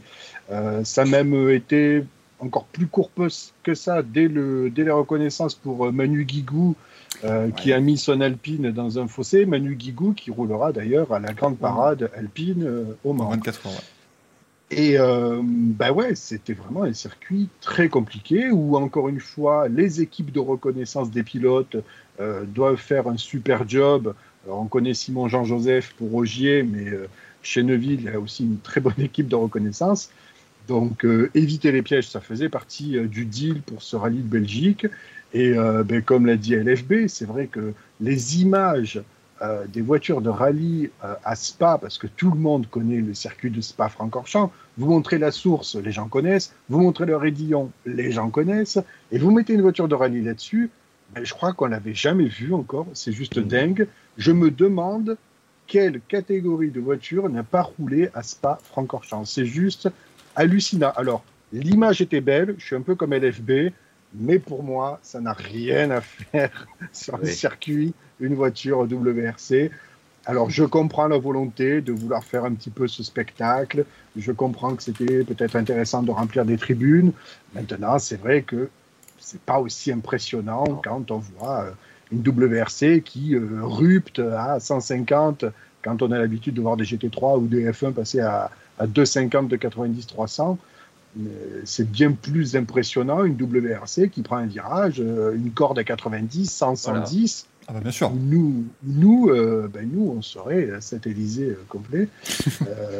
donc voilà, par contre, c'était très drôle puisque les tracks limites euh, ont été autorisés. Ah oui, non, bah là, c'est-à-dire qu'à un moment donné, hein, c'était plus possible cette affaire. Hein. Il y a Jojo qui veut dire que la Formule 1 n'a jamais couru à Spa. Oui, mais ça, évidemment. Ça, ah, ah ben, c'est vrai. Je, ne sais même pas combien de chicanes faudrait dans la, dans la montée de Kemel pour, pour qu'une FE passe. Ce serait, euh, ce serait terrible. D'ailleurs, ils sont passés, par effectivement, du, du, stadium de rallycross hein, qui a été construit au pied du Rédillon, euh, qui est un endroit absolument exceptionnel. On espère qu'il sera de plus en plus utilisé parce que c'est un, véritable stade. C'est vraiment absolument, absolument superbe de voir ce, genre de choses.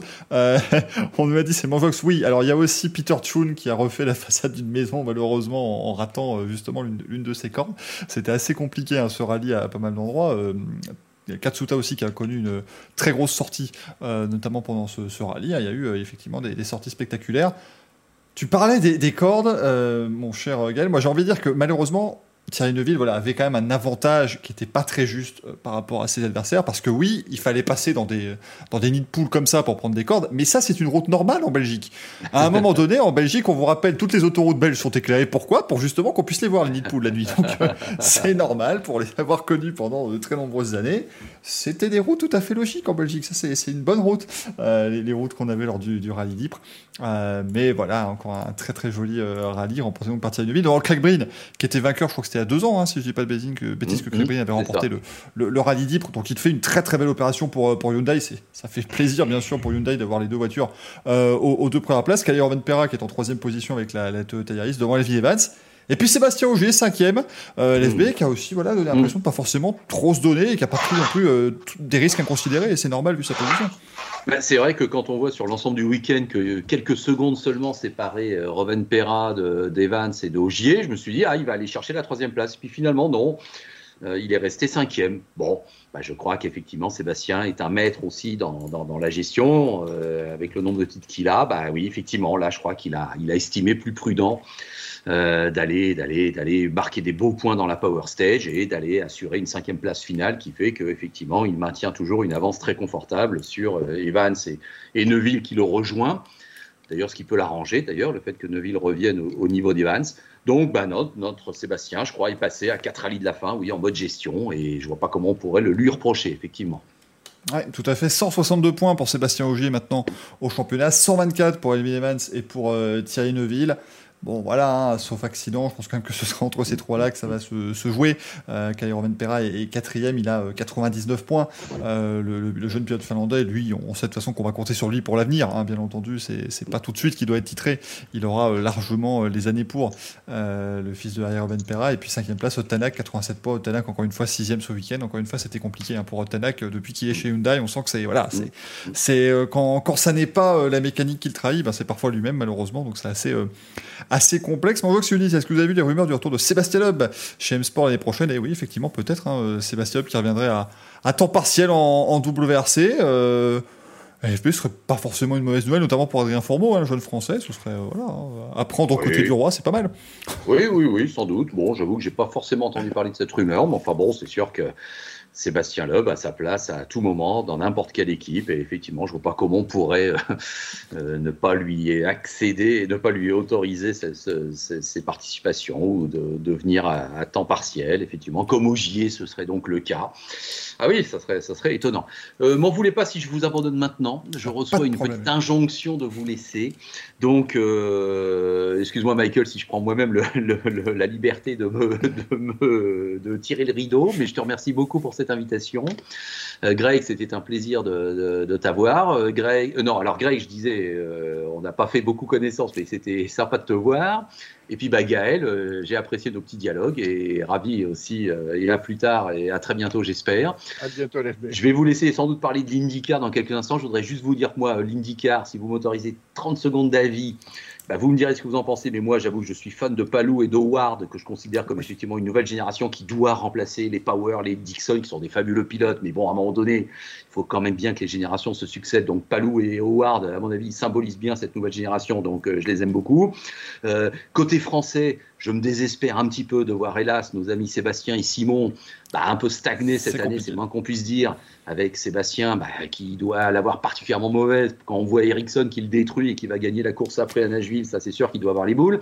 Simon qui, bah, qui, qui n'arrive pas à tout mettre en place cette année, et ça vraiment ça fait mal au cœur pour notre Simon national qu'on adore tellement, quel, quel type génial. Et là, c'est vrai qu'on voit bien qu'il n'est est pas à son niveau et que tout, tout se met pas en place, c'est vraiment dommage. En revanche, on est tous d'accord pour dire que Grosjean est exceptionnel et qu'effectivement il s'éclate. Je crois que là, c'est vraiment la preuve que quand on est un peu libéré de quelques contraintes ou de pression et que et que on renaît de ses cendres sans vouloir faire un mauvais jeu de mots, mais voilà, tout ça se met bout à bout et qu'effectivement, bah, bah, on va chercher des super impressions et des super spectacles. Et ce que fait Romain, c'est fabuleux. Donc voilà, je vous laisse après discuter, mais j'ai dit ce que je pensais sur l'IndyCar. Voilà. Tu as tout à fait raison, Lépée. Merci beaucoup en tout cas d'avoir été nôtre. C'est toujours un grand plaisir. Et euh, l'invitation sera renouvelée avec grand plaisir, bien sûr. Merci les amis. Salut, portez-vous bien. Ciao à tous. Ciao, Ciao à bientôt, Et oui, on va en parler bien sûr très, très rapidement de, de l'IndyCar, euh, mais du coup on vous rappelle les amis qu'en rallye, eh bien, ça va continuer avec euh, l'Acropole, la Finlande, l'Espagne et le Japon. Dis-nous Greg. Euh, on a une petite question de Xoans dans le, dans le chat. Une fois qu'il n'est pas trop agressif dans les commentaires, on va lui répondre. Alors il posait la question, quand quelqu'un casse par exemple une maison ou quoi, qui paye c'est une question à laquelle je n'ai jamais eu la réponse, mais qui est très pertinente. il semblerait que pour les privés, ils ont une assurance, et l'assurance, il y a des montants qui sont pris en charge pour le, corporel, pour le, on va dire les dégâts style une baraque ou quoi, il y a des montants, etc. Après, dans le cas du WRC, je ne sais pas si c'est les écuries qui ont une. Je suppose que les écuries ont une assurance. C'est pas le, pilote qui va payer ça euh, à l'ancienne ou si c'est carrément la FIA ou quoi que ce soit, ou les organisateurs qui ont, qui ont quelque chose. Mais moi, je pense que c'est quand même l'assurance de l'écurie qui prend ça en charge. Alors peut-être que Gaël, toi qui es assez calé dans la chose, Alors, la réponse FIA, nous apporte. La FIA, non. on lève les mains. non, mais les organisateurs, peut-être. Le promoteur, WRC promoteur, qui, qui, ouais. qui produit le, championnat WRC.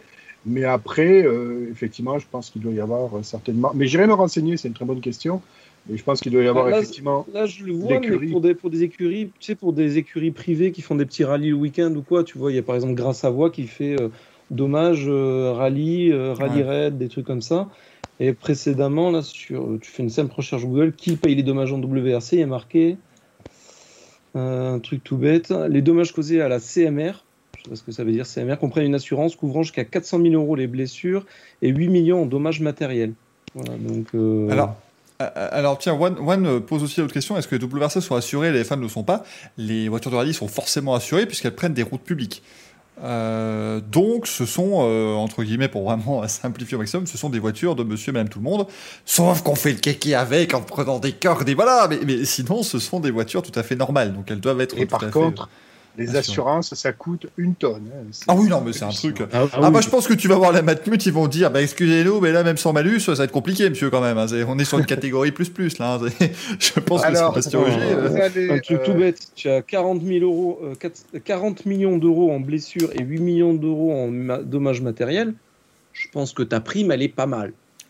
Et, je pense que le WRC oblige ses équipes à prendre du tout risque. Hein. Euh, parce que si demain tu m'apprends, imagine, vous imaginez le truc terrible, Sébastien Ogier, il casse son pare il ah ben non, vous êtes assuré au tiers, monsieur Ogier, vous n'allez pas pouvoir. Bah, je, je, peux pas. je sais... Non, ça, je pense pas. Que Carglass soit... intervient sur ton lieu de boulot. donc. Euh. C'est vrai, bah oui, ah il faut simplement prendre un message. Carglass.fr, n'oubliez pas, ça tu sens quand il le rajoute dans toutes les pubs, tu sens qu'il y a des gens qui se sont fait des couilles en or en faisant des faux sites Carglass et qu'il y a beaucoup de gens qui se sont fait arnaquer. Alors je pense par contre qu'au niveau euh, dommages sur la bagnole, ça ne doit pas être assuré. Ça doit être des dommages sur les tiers. oui, c'est ça, c'est justement plutôt le, le, matériel des tiers et donc le, le comment s'appelle le corporel. Donc si un mec qui se fait couper un doigt, qu'après on le retrouve dans une jante, comme euh, autant du groupe B, ça, ça peut être pas mal, ça, tu vois. Non, mais après, euh, c'est vrai qu'il faudrait se renseigner, c'est une très bonne question. Ouais, non, c'était effectivement ouais, c'est ce genre de choses, on n'y pense pas forcément, mais ouais, ça peut euh, aussi les, les, poteaux électriques aussi, parce que pour pas mal de, euh, de, de, gens, ça doit être terrible quand t'es chez toi, ah, il n'y a plus d'électricité chérie. Oui, bah il y a une voiture de rallye qui a pété un poteau. Chérie, ça va couper. mais j'ai toujours imaginé, moi, le truc extraordinaire, vous imaginez, vous regardez le rallye, Hein, parce que le rallye passe devant vous, mais vous le mettez à la télé avec WRC. Et tu vois un mec se cracher, et c'est chez toi, c'est ta maison, et il passe, il arrive dans ton salon. Ça, c'est même mieux que de la 4D, c'est extraordinaire. T'as l'odorama, t'as tout ce qu'il faut, là. C'est formidable. Euh... un truc, j'étais avec un pote et on était en train de jouer, c'était euh, euh, ce jeu de zombies où tu es en FPS, t'as une équipe de 4 j'ai The Last of Us dans la tête, mais c'est pas du tout ça. Dead, Est-ce qu'on s'en fout pas de cette anecdote par ça Non, tu vas voir, c'est sympathique. Left 4 Dead 2, on était en train de jouer dans le noir que l'écran, mon pote à fond, et là, paf J'ai l'alimentation qui pète, il y a un morceau qui part incandescent pendant un raid de zombies. Et là, on est tous, mais comme ça, et lui qui fait Waouh putain, oh, il y a une immersion sur ton ordi. tu joues à l'Oculus. L'électricité de l'immeuble. Avec une lampe torche, on était en train d'essayer de chercher le fusible général de l'immeuble. Pas de mon appartement, de l'immeuble, putain. Donc t'imagines, t'es dans ton salon génial, puis d'un seul coup, paf Putain Et il est là, Thierry Neuville, ça va? Mais je suis sûr, t'en aurais, il sursauterait, puis il ferait euh, il va chercher mon carnet d'autographe, il y a Thierry Neuville, là, qui est là. Si, Il va chercher le constat aussi. Et Emmanuel Touzeau, prends les miniatures, chérie. Prends les miniatures, il va toutes les signer. T'as Manu qui arrive qui dit Oh monsieur Neuville, j'ai toutes vos voitures, regardez, elles sont là, c'est la 2013. Mais je m'en branle, je m'en bats les couilles. Comme Zoan dit dans le chat, il n'y a pas d'Annie Briand là-bas? Ah non, c'est Thierry Neuville. Non, c'est Thierry Neuville qui, qui, est rentré. Bon, il servir une part de tarte, hein, voilà, parce qu'à un moment donné, on fait ce qu'on peut. en étant entre, le, entre la tarte pour le dessert, on fait ce qu'on peut, euh, monsieur Neuville. Mais en tout cas, voilà, la saison de, de WRC qui va euh, continuer, euh, bien entendu, et on vous en parlera, comme toujours, dans, dans, le Racing Café. parce que là, voilà, là, aujourd'hui, c'est Racing Café vraiment large. Hein. Il y a pas mal de choses qui se sont passées ce, ce week-end. On va, ben, voilà, on va enlever deux roues, hein, donc on, va, on peut demander à Hyundai de faire ça. Ils sont, ils sont devenus spécialistes en la, en la matière. Bon, on va lancer le, jingle du euh, MotoGP, mesdames et messieurs. Exceptionnel Quel Grand Prix parce que le MotoGP, bah, il y a eu deux grands prix. Euh, non, ça c'est pas euh, poser vos questions à Simon Pagenaud, il n'est pas là. On va pas, c'est pas sacrée soirée, hein, rassurez-vous, il va pas apparaître. Il a quitté la conversation. il a quitté la conversation déjà, donc ça va être compliqué. mais du coup, deux grands prix en, en Autriche qui ont eu lieu et le dernier, bah bon Dieu, quel grand prix ce dimanche avec la victoire de Brad Binder euh, deuxième victoire en, catégorie Rennes pour le pilote, euh, sud-africain. Euh, bah, c'était, voilà, encore une fois une course complètement folle. Moi, je vais pas vous le cacher, dimanche, j'ai pas vu grand chose parce que je, rentrais de vacances, donc j'étais sur l'autoroute. Et à un moment on s'arrête et je commence à lire des trucs, des gens qui commencent à parler de Valentino Rossi troisième. J'ai commencé à me dire tiens, ils ont diffusé une course il y a 15 ans. Non, non, visiblement c'était bien le cas. Il était troisième à un moment donné. et puis Brad Binder qui s'impose un peu à la Rubens Barrichello en Allemagne avec des pneus slick sous la pluie. Euh, il a eu chaud, hein, Brad Binder, parce que derrière, ça revenait notamment avec Peko Banaya, les piètres qui ont euh, donc dû rentrer au stand. On rappelle la situation, il a commencé à pleuvoir à quelques tours de l'arrivée. Enfin, il a plu dès le départ de la course. On avait autorisé les piètres à changer de moto dès le premier tour. Euh, mais ensuite, la pluie euh, s'est intensifiée dans les derniers tours de l'épreuve et on a quasiment tout le monde qui est rentré au stand, sauf eh bien notamment Brad Binder qui a tenu jusqu'au bout pour s'offrir euh, la, victoire. Mais d'ailleurs, on a Peko Banaya, Jorge Martin qui avait gagné le premier Grand Prix en Autriche, qui était resté en piste, Juan Mir aussi. Je crois que Luca Marini, qui était pardon, qui était rentré au stand. Luca Marini était resté en piste, si j'ai pas de bêtises, pour finir cinquième. Icar Lecona sixième, il était resté en piste aussi. Fabio Quartaro qui sauve les meubles en terminant septième devant Valentino Rossi qui est resté en piste. Et puis derrière, Alex Marquez et Alex Espargaro et qui était en slick exactement. Allez chez Spargaro aussi était resté en slick et lui euh, il se les est euh, bouffés hein, globalement parce qu'il était deuxième à quelques euh, encablures de l'arrivée il termine dixième finalement. Allez, chez attendez, attendez. Daft Punk s'est séparé, Valentino Rossi arrête la moto. Si, si, pas, je te jure. Ah, si, si, si, Non, ça vient de tomber. Hein. Arrête de dire des trucs comme ça, c'est pas possible. Je sais bien que le pré-auto direct, mais là, c'est pas possible. Je, moi, je ménage, je ménage ton petit cœur, mais. Vérifie tes sources à ce genre d'actualité. Vérifie tes sources, les Daft Punk. Bah écoutez, c'est parti, émission spéciale, les Daft Punk, leur vie et leur séparation. Euh... et ils vont se faire striker tellement tu chantes bien, arrête. Ils vont croire que c'est ah, que c'est le CD. je fais les bar mitzvahs, les mariages et les baptêmes, si vous voulez. la dernière fois que j'ai fait cette vanne, ça m'a valu un, un ban de la FIA, mais bon, tout va bien on va, on va lancer euh, une société d'événementiel du Racing Café, si vous voulez, les, meilleurs, les meilleurs éléments du Racing Café qui viendront chez vous pour votre événement, et ce sera extraordinaire, bien sûr. Euh, Racing DJ Ah merde ouais, Attends, parce que si c'est moi le DJ, je lancerai jamais la bonne chanson. Ça marchera pas, ce sera une catastrophe. Et on écoute tout de suite Get Lucky et Daft Punk, là t'as du Claude François qui joue, plus... ça, ne fonctionnera pas. Euh, mais Gaël, du coup, bah, Brad Binder, ça crée du bon d'équilibriste. Ouais, complètement. Mais déjà, c'est vrai que le premier, euh, la première course, je pensais jamais que j'allais intervenir, dis donc, sur ce sujet-là. Je...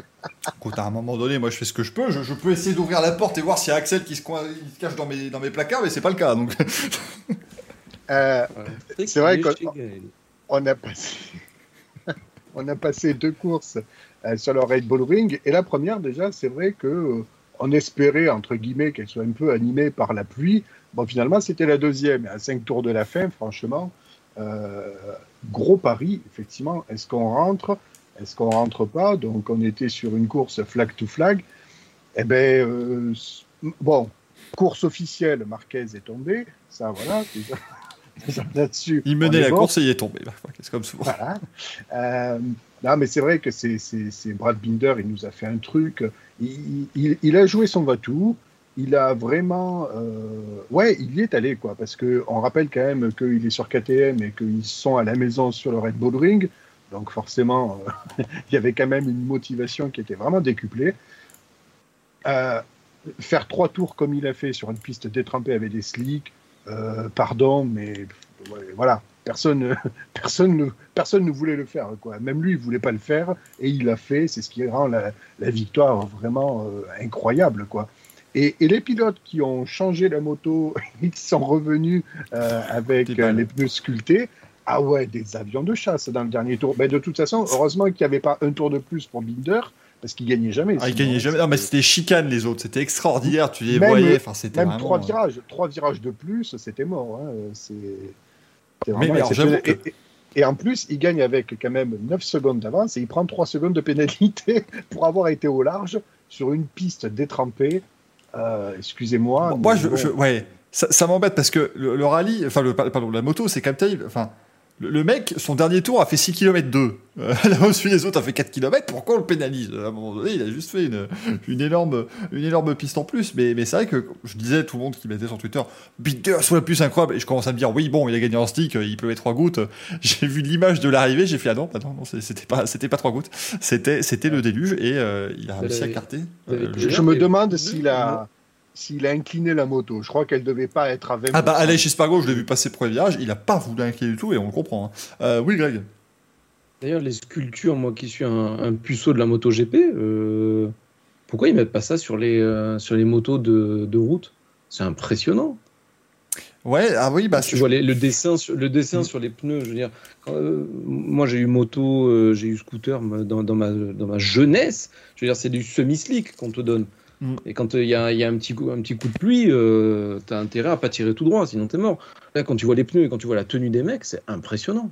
Tu te dis pourquoi ils mettent pas ça sur, sur les, en route ouverte quoi? Ils, ils, obligent pas parce que c'est du pneu. Euh. Je t'aurais bien dit qu'on développe là, mais j'ai même pas envie de dire qu'on développe parce que ça fait 15 ans qu'on a des pneus comme ça en moto maintenant, vraiment euh, des, des pneus pluie qui tiennent la route. Et ça n'a jamais trouvé sa, son chemin jusqu'à la route, justement. Donc c'est. Euh, je sais pas, ça doit être un coup de production, peut-être, je sais pas. Mais euh, je te dis, good job Michelin. Michelin qui fait du bon boulot en moto, on les, on les euh, salue. Euh, pas assez, parce qu'on évoquait, tiens, justement, lundi dans, dans Grand Prix, on en parlait, c'était hier, donc du coup, mais on en parlait de, du cahier des charges de Pirelli, tout ce genre de, de choses. et de dire qu'un nouveau manufacturier en F1 serait compliqué parce qu'il viendrait sans pouvoir faire de tests avec un produit. Mais en fait, c'est ce que Michelin a dû faire en 2016 en MotoGP. Euh, 2015, il gagne le contrat, on dit bonjour, vous venez en MotoGP l'an prochain. Par contre, vous testez pas, hein, vous démerdez, vous faites des pneus, vous, les inventez, vous les sortez de votre chapeau, mais euh, faut faire le pré prix. Et ils ont eu une tâche terrible, mais finalement, euh, ça, a fonctionné. Euh, C'était pas simple la première année, mais maintenant, on peut dire que tout le monde est très content d'avoir des pneus Michelin. Donc, c'est une très bonne pub pour le, pour le manufacturier français.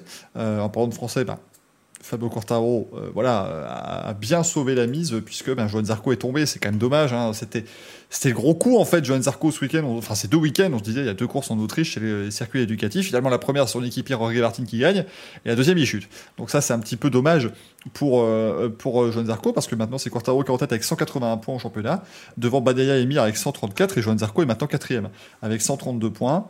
Euh, ça ne veut pas dire que c'est fait. Hein. Pour Quartaro, loin de là, il reste encore pas mal de grands prix. Juan Mir l'a déclaré d'ailleurs, le champion du monde en titre, il a dit euh, il y a un nouveau championnat qui débute sur trois courses. Là. Les trois prochaines courses, c'est quasiment un nouveau championnat. Il va falloir être super bon sur ces trois prochaines courses pour pouvoir justement lancer l'élan sur la fin de saison.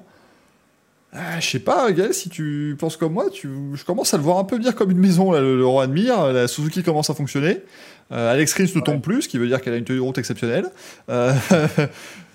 il pourrait leur faire le coup de l'an prochain. Hein. Dans dernier, pardon. Dans dernier, ouais, ça va, ça va être très disputé. C'est clair que on peut vraiment pas dire que quelqu'un est entre guillemets favori pour l'instant, parce que les avances, ça veut presque rien dire. Hein. Il suffit que d'avoir deux courses de moins bien. Euh, c'est pas Verstappen qui dira le contraire. Euh, donc tout peut changer très vite. Par contre, euh, là où ça va se jouer, c'est au mental. C'est-à-dire qu'on aurait mis Quartararo dans la même position l'an dernier. J'aurais dit c'est peut-être un peu léger. Par contre, honnêtement, je vois un Quartararo vraiment différent cette année. C'est incroyable. Hmm. Je pense que l'an dernier, ça, ça l'a vraiment blessé dans son orgueil, je pense. Et vous vous souvenez un petit peu comme euh, euh, Fabio partait dans les larmes assez facilement dès que ça n'allait pas bien. Euh, il a travaillé dessus et je pense que, à mon avis, il avait besoin de perdre ce titre l'an dernier parce que cette année, j'ai l'impression qu'on voit le même pilote euh, réfléchit, un peu à l'image d'un Verstappen d'ailleurs. Je vois un pilote qui réfléchit mieux sur ses courses. Je vois un pilote qui, bah, qui prend aussi peut-être un peu la confiance. il a changé d'écurie entre guillemets, mais bon, c'est voilà, ça reste dans le, dans le sillage de, de Yamaha. Dans le giron, oui, aussi. Euh, mais euh, alors après, c'est vrai que s'il si, gagne le titre cette année, peut-être que ça lui donnera une meilleure assise parce que euh, quand on va, quand il sera avec Morbidelli l'an prochain, euh, voilà, c'est toujours pareil de savoir qui, qui va émerger pilote numéro un. Euh, je pense que Fabio est en train de travailler là-dessus, peut-être essayer d'asseoir un petit peu son leadership. Moi, je le vois dans ses courses. Je vois qu'il a vraiment beaucoup changé par rapport à l'an dernier. Et bon, après, peut-être que le championnat va être très très disputé sur les dernières courses, mais S'il décroche le titre, franchement, ça ne sera pas démérité. Clairement, il a beaucoup travaillé. Ouais, bah, bah, et en plus, il a que 22 ans. Euh, façon de parler, c'est un, gamin. Ah, il a encore une courbe d'apprentissage, comme tu dis, de sagesse à, accumuler au fil des saisons, en plus de ça. Et, et, personnellement, je veux dire, d'un point de vue personnel, à 22 ans, tu réfléchis pas comme tu réfléchis euh, quand tu as l'âge d'un certain Valentino Rossi. Tu veux dire, tu, ouais, mais là, on attaque Tu as une certaine fougue. On est sur les âges à trois chiffres aussi. il y a beaucoup de, beaucoup de sagesse qui, oui, est c'est normal. Hein. C'est tout à fait logique. Mais à il faut le dire, il a 22 ans et c'est le seul qui fait fonctionner à Yamaha quand même. Donc c'est quand même un, coup euh, assez fou parce que je veux quand même qu'on parle de, voilà hein, de, l'autre pilote Yamaha officiel, enfin, ex quasiment parce que c'est un désastre. Donc pour ceux qui n'ont pas suivi l'histoire, bon, euh, premier Grand Prix en Autriche, voilà. Maverick Vignales n'est nulle part, comme c'est le cas depuis 5 Grands Prix, mais il est quand même septième du championnat parce que je sais pas comment il arrive, il, chope des points quelque part, je sais pas exactement comment il fait, bon, il est nulle part. Puis fin de course, il est vraiment, il est vraiment pas dedans, quoi. Hein. Il perd des, secondes par poignée, on se demande un peu ce qui se passe, voilà, bon, euh, il finit mal, tout ça. Bon, euh, quelques jours plus tard, Yamaha nous annonce qu'il est, il est suspendu du prochain Grand Prix. La raison est exceptionnelle. Ah c'est globalement ils l'ont suspendu parce que Maverick Vignales a volontairement cherché à causer des dommages irréversibles à sa machine. Et on a appris depuis que le mec tapait des rupteurs en cinquième, voire en quatre, sur la ligne droite. C'est extraordinaire. Euh, le gars, il perd genre mais 25 km/h de, vitesse de pointe euh, dans les derniers tours. Le communiqué officiel est encore plus lunaire parce qu'il est officiellement euh, pas suspendu en fait, il est officiellement euh, mis de côté pour raison de sécurité en fait. Oui, oui raison de sécurité parce qu'ils ont dit si son moteur explose à ce moment-là, il se met en danger lui, il se met en danger, il met en danger les autres euh, autour de lui parce qu'il peut mettre une traînée d'huile, il peut avoir des débris qui vont se loger, il peut perdre le, le contrôle de sa machine, tomber et accrocher quelqu'un et le Enfin, c'était complètement fou. Euh, on est arrivé voilà, au, pic Maverick Vignales. Hein, ça y est, on avait euh, à Nashville le pic IndyCar. Bah, là, on a le pic Maverick Vignales. Euh, avec ce qu'il nous a fait là, c'est bon, voilà, le, il a complètement brillé. Il va rejoindre Aprilia l'an prochain. Le, divorce est bien consommé et on pense sincèrement qu'on ne le reverra pas sur une Yamaha cette année. très clairement, je pense que ça me paraît assez impossible. ça va être compliqué. Mais, mais j'ai jamais, enfin, je n'ai jamais vu ça, un type qui on a tellement marre de sa machine qu'il essaye de la détruire. C'est vraiment, c'est du. C'est peut-être possible qu'il revienne chez Yamaha euh, avec une moto bridée à trois vitesses. Oui, non, bien sûr, oui, mais avec une, avec une, une pocket bike peut-être aussi. Euh, j'adorerais l'image. 4000 tours minute, pas plus. J'adorerais tout le monde se regarder avec les motos et lui avec sa pocket bike prêt à partir, ce serait extraordinaire. Euh, alors qui demande retour de Rossi dans l'équipe BER pour la fin de sa carrière je ne veux pas le, désinguer quoi que ce soit, mais enfin, à un moment donné, je suis désolé, mais promouvoir un type qui fait 17ème tous les week-ends et le remettre dans l'équipe euh, d'usine, ce serait complètement fou. À la rigueur, ils mettent Morbidelli en avance, puisqu'ils veulent Morbidelli pour l'an prochain. Bah, ils le font monter. Mais après, voilà, euh, ils peuvent faire venir Crutchlow qui roule actuellement à la place justement de Franco Morbidelli qui est blessé, euh, Gareth Karloff à l'extrême limite. Enfin voilà, ils ont, ils ont du monde hein, dans le giron Yamaha, faut pas s'inquiéter pour eux. Et ils vont pas forcément faire revenir Valentino Rossi, euh, qui commence en plus à, se sentir bien sur sa moto. Donc on va peut-être essayer de le laisser justement avec son équipe pour qu'il finisse correctement. Sa, sa, dernière saison en, catégorie Rennes. Mais voilà, je voulais un petit peu évoquer Maverick Vinales qui, nous a fait encore un truc, mais c'est un craquage comme on en a euh, rarement vu. Euh, mais avec le sourire, parce que c'est Marie C'est-à-dire qu'il y a toujours ce petit sourire sauté. Ce truc comme ça où tu ne sais jamais s'il est, est, content ou constipé, il y a toujours un, entre-deux, mais il est toujours comme ça, Marie Vinales. On va voir ce que ça a donné chez Aprilia avec Aleix Espargaro.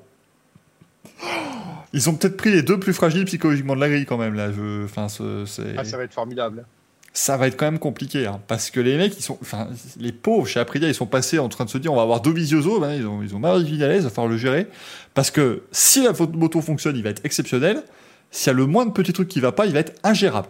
Euh, le mot d'ordre l'an prochain, ça va être le premier qui tombe est un lâche, quoi.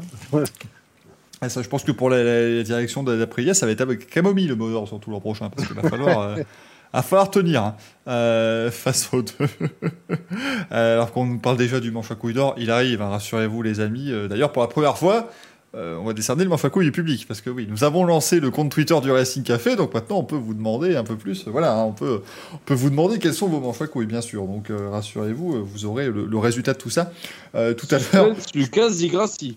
Voilà, je, je, ne sais pas de, voilà. Pour avoir vu euh, les bulletins de vote, ce fut extrêmement serré. Je vais être le mec de Miss France.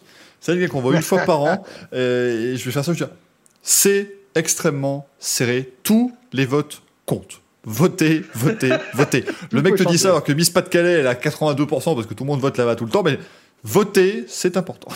Et puis après, il retourne faire ses pubs. Envoyez vos messages au 07 61 25 72 72. Merci. oh, oh, là là, oh là là, oh, on va faire deux comptes cassés. Oh là là, mais oh, tout le monde m'appelle. Que se passe-t-il? Oh là là là là là là. Oh, je vais devoir changer de carte SIM. Oh, c'est terrible. Merci pour les développeurs Thierry Baumann, la légende, les pubs Lint et Miss France. Et le mec se fait son année avec ça. Et je trouve ça extraordinaire. Tu le vois un mois dans l'année et il se fait toute l'année en cachet. Bravo. C'est le, cas, c'est le gars des, des chocolats Lint, c'est Oui, c'est ça. C'est ça. mais, mais les chocolats Lint, tu vois la pub en décembre. Et Miss France, en décembre. Le mec, tu le vois un mois. C'est littéralement ça. Il pose la petite amende sur le truc et juste après, il te dit qu'il faut voter. C'est tout. Ah ben, on avait Tom Novembre. On peut très bien avoir Thierry Décembre. Hein.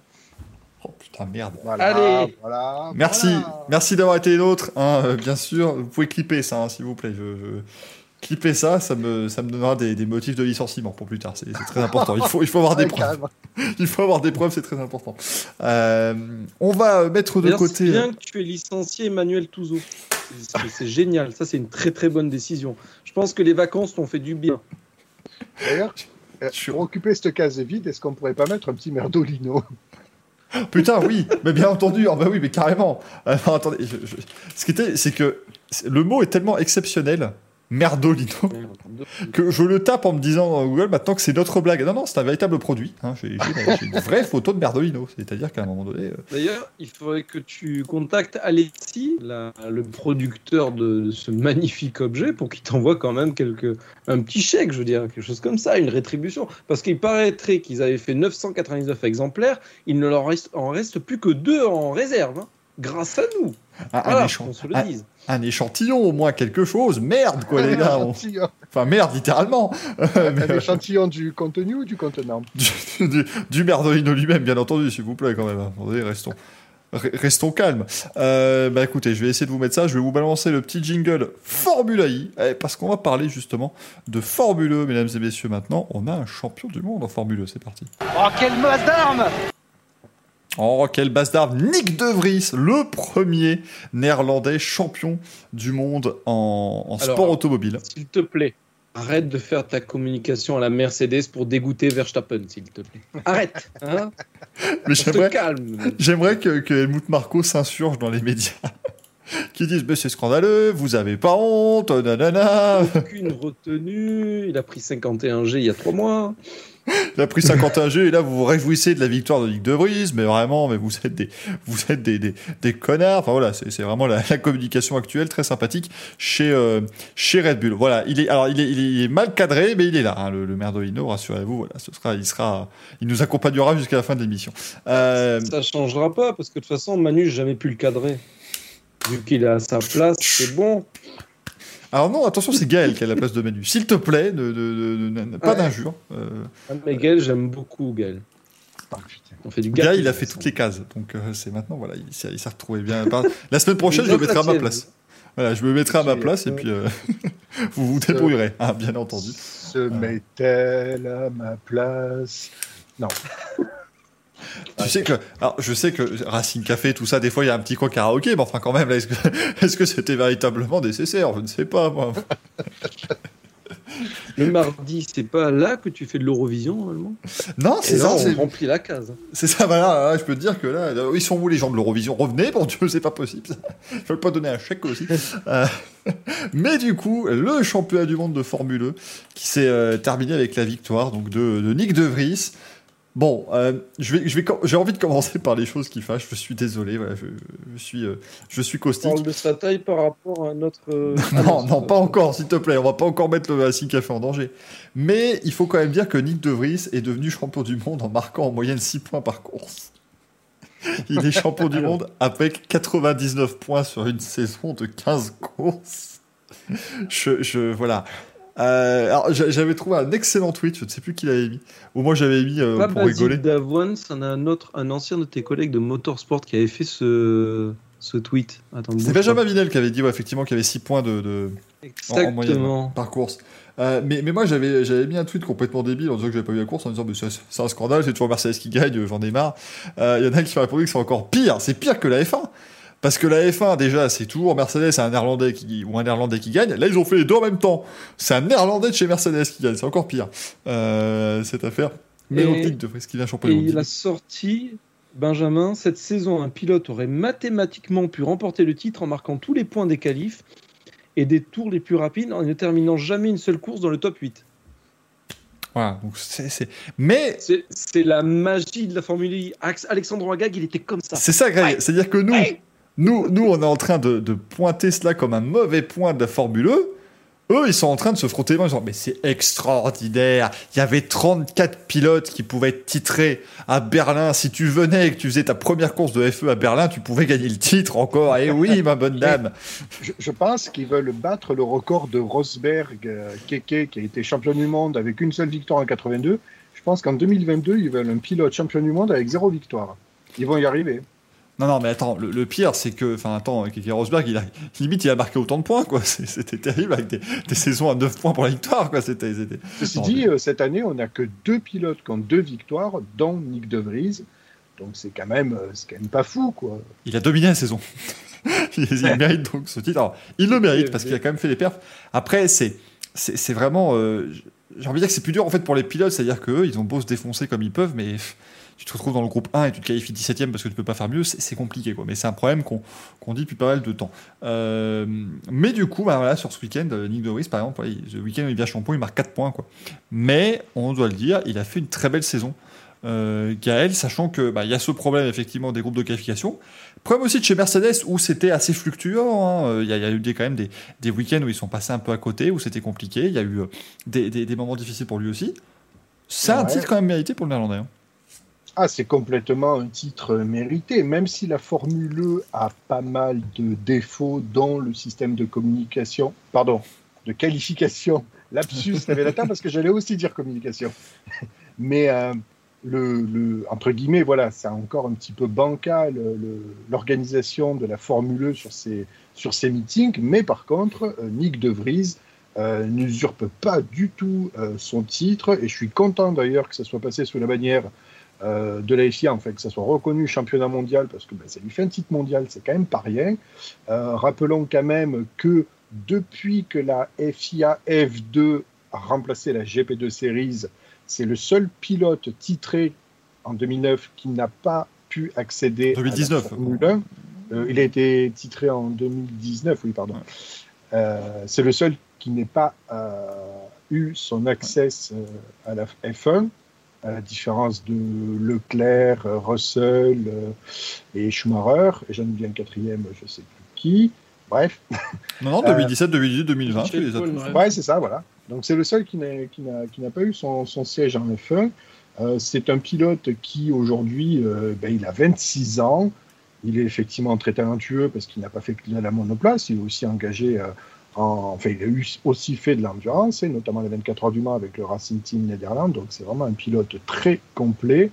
Euh, on évoque potentiellement euh, peut-être un baquet en Formule 1, mais Williams c'est maintenant ou jamais parce que ben, je viens de le dire, il a 26 ans. Donc, euh, si c'est pour faire une Russell numéro 2, euh, quel est l'intérêt? Puis au final, à 33 ans, ils lui disent Allez, merci, salut, euh, ciao.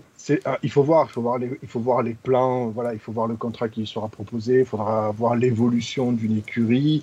Est-ce qu'il peut faire deux ans chez Williams et espérer quelque chose de mieux? On ne sait pas, ça va. Il peut tellement tout se passer en Formule 1 et ça peut tellement aller très très vite dans les euh, Hamilton, dans deux, fin 2023, il prend sa retraite. Donc voilà, ça, ça va aller très très vite. 2032, hein. tu as inversé deux chiffres. Oui, pardon, excusez-moi. Là, voilà, il va y avoir des choses qui vont se, se passer. C'est Raikkonen 2032. non, 2062. 62. Pardon, je n'avais pas, oui, je, je complètement perdu.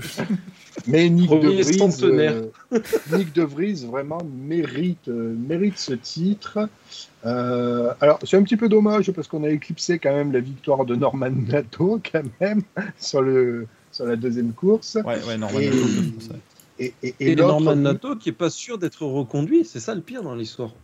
Ouais, d'un côté, d'un côté, le truc c'est que. question que dit Grassi le remplace. Je sais pas. Enfin, j'ai vu des Ouais, mais alors, Greg, le truc, c'est que d'un côté, on peut, on peut dire ça, mais enfin, il est 18ème du championnat, Norman Nato, quoi. C'est-à-dire qu'il gagne la dernière Euh, course, alors, mais. euh, C'est un peu. Je sais pas si ça- ça vous a donné ce sentiment quand j'ai vu le résultat. J'étais content pour lui, mais ça m'a fait un peu le, le, le délire Vergne.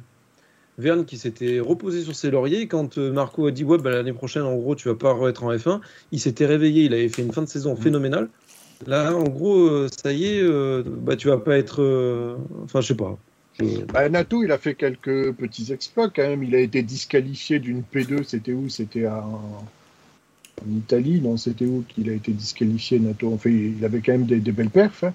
Euh, Mm. Au même titre que Mercedes, d'ailleurs. hein. On disait que Mercedes. dit Valence dans le chat. Valence sous la pluie, ouais. Oui, Valence. euh, ouais. Mercedes, c'est pareil. hein. Ils ont été disqualifiés aussi. Ils ont fait quelques, quelques bourdes hein, cette année. Ah, Ça bah, ils ont tout fait, hein, bas. Mercedes. À un moment donné, euh. Ça va que c'est la loterie et qu'ils ont la chance de faire le doublé, mais bon. Voilà. André Loterie, hein, bien sûr. hein, André Loterie, on, on C'est tout pour moi. D'ailleurs, petite parenthèse, Lucas Degrassi n'est pas reconnu par la FIA comme étant champion de Formule I. Alors, si, champion de Formule 1, il n'est pas champion du monde. Et ça, Oui, c'est beau. Très bien, très bien. Non, Ça, c'est beau. ça, ça vaut rien, sauf pour Vergne, ça c'est autre chose. Ouais, c'est un beau champion de Formule. euh, ça. Oui, voilà. Euh, bon, ouais, Lucas Di Grassi, qui, voilà, hein, qui nous a fait encore un week-end extraordinaire, il gagne la première course et il, il démonte Antonio Félix Acosta sur la deuxième. Enfin, il- Mais ce n'était pas volontaire, il n'a pas fait exprès. Il l'a tweeté en bloquant les réponses. oui, oui, c'est extraordinaire. Elle était magnifique celle-là. C'est, c'est quand enfin, je- non, on va arrêter, non, parce que le pauvre Lucas Di Grassi, on va dire, enfin, c'est, pas encore la remise des prix, Pauvre. mais. euh, Il récolte ce qu'il sait. Oui, non, il récolte, oui, clairement ce qu'il sait, mais oui, non. c'est- c'est- Oui, ça, pourquoi j'ai dit le pauvre Qu'est-ce qui me prend là? J'ai peut-être envoyé l'invitation pour qu'il vienne la semaine prochaine. Non, hein, non, rassurez-vous, hein, je ne tomberai pas euh, à ce point. Enfin, si, là, on est en train de cultiver. c'est- Encore une fois, voilà. Nous sommes des créateurs de contenu, nous sommes des influenceurs, hein, les amis. Donc, bien sûr, comment ça se passe? Là, nous, nous sommes en train de justement semer toutes les graines. Hein, voilà. Donc, alors qu'on voit effectivement le tweet qui peut répondre, des personnes mentionnées, suivies par Lucas Di Grassi ou mentionnées peuvent répondre. C'est extraordinaire. T'as t'as Leonardo DiCaprio qui peut répondre. quoi. Mais, euh, mais globalement, 2021, on sème les graines. Donc là, 2021, on est en train de ne faire que dire du mal de Lucas Di Grassi pendant toute l'année. Et puis 2022, on fera la grande annonce. euh, le Racing Café face à Lucas Di Grassi. Il viendra enfin, on lui dira ses quatre vérités. Enfin, voilà. Et ça fera exploser les, les compteurs. Tout est Octogone. prévu. Comment, Greg Octogone, direct. Octogone. Ah, c'est. Migration en octogone, moi. Hop, Ah, non. nickel. Mais on a le droit d'être nous en équipe contre lui, rassurez-moi. On peut, on peut... on peut faire tout ça. hein. On, se met, on se met à 4 dessus, ça devrait aller. Euh, mais du coup, voilà, Lucas Di Grassi qui a encore terminé. Pourtant, euh, c'est c'est dommage qu'il gâche, entre guillemets, sa, sa notoriété comme ça, parce que son père qui joue au tennis, c'était bon quand même, André.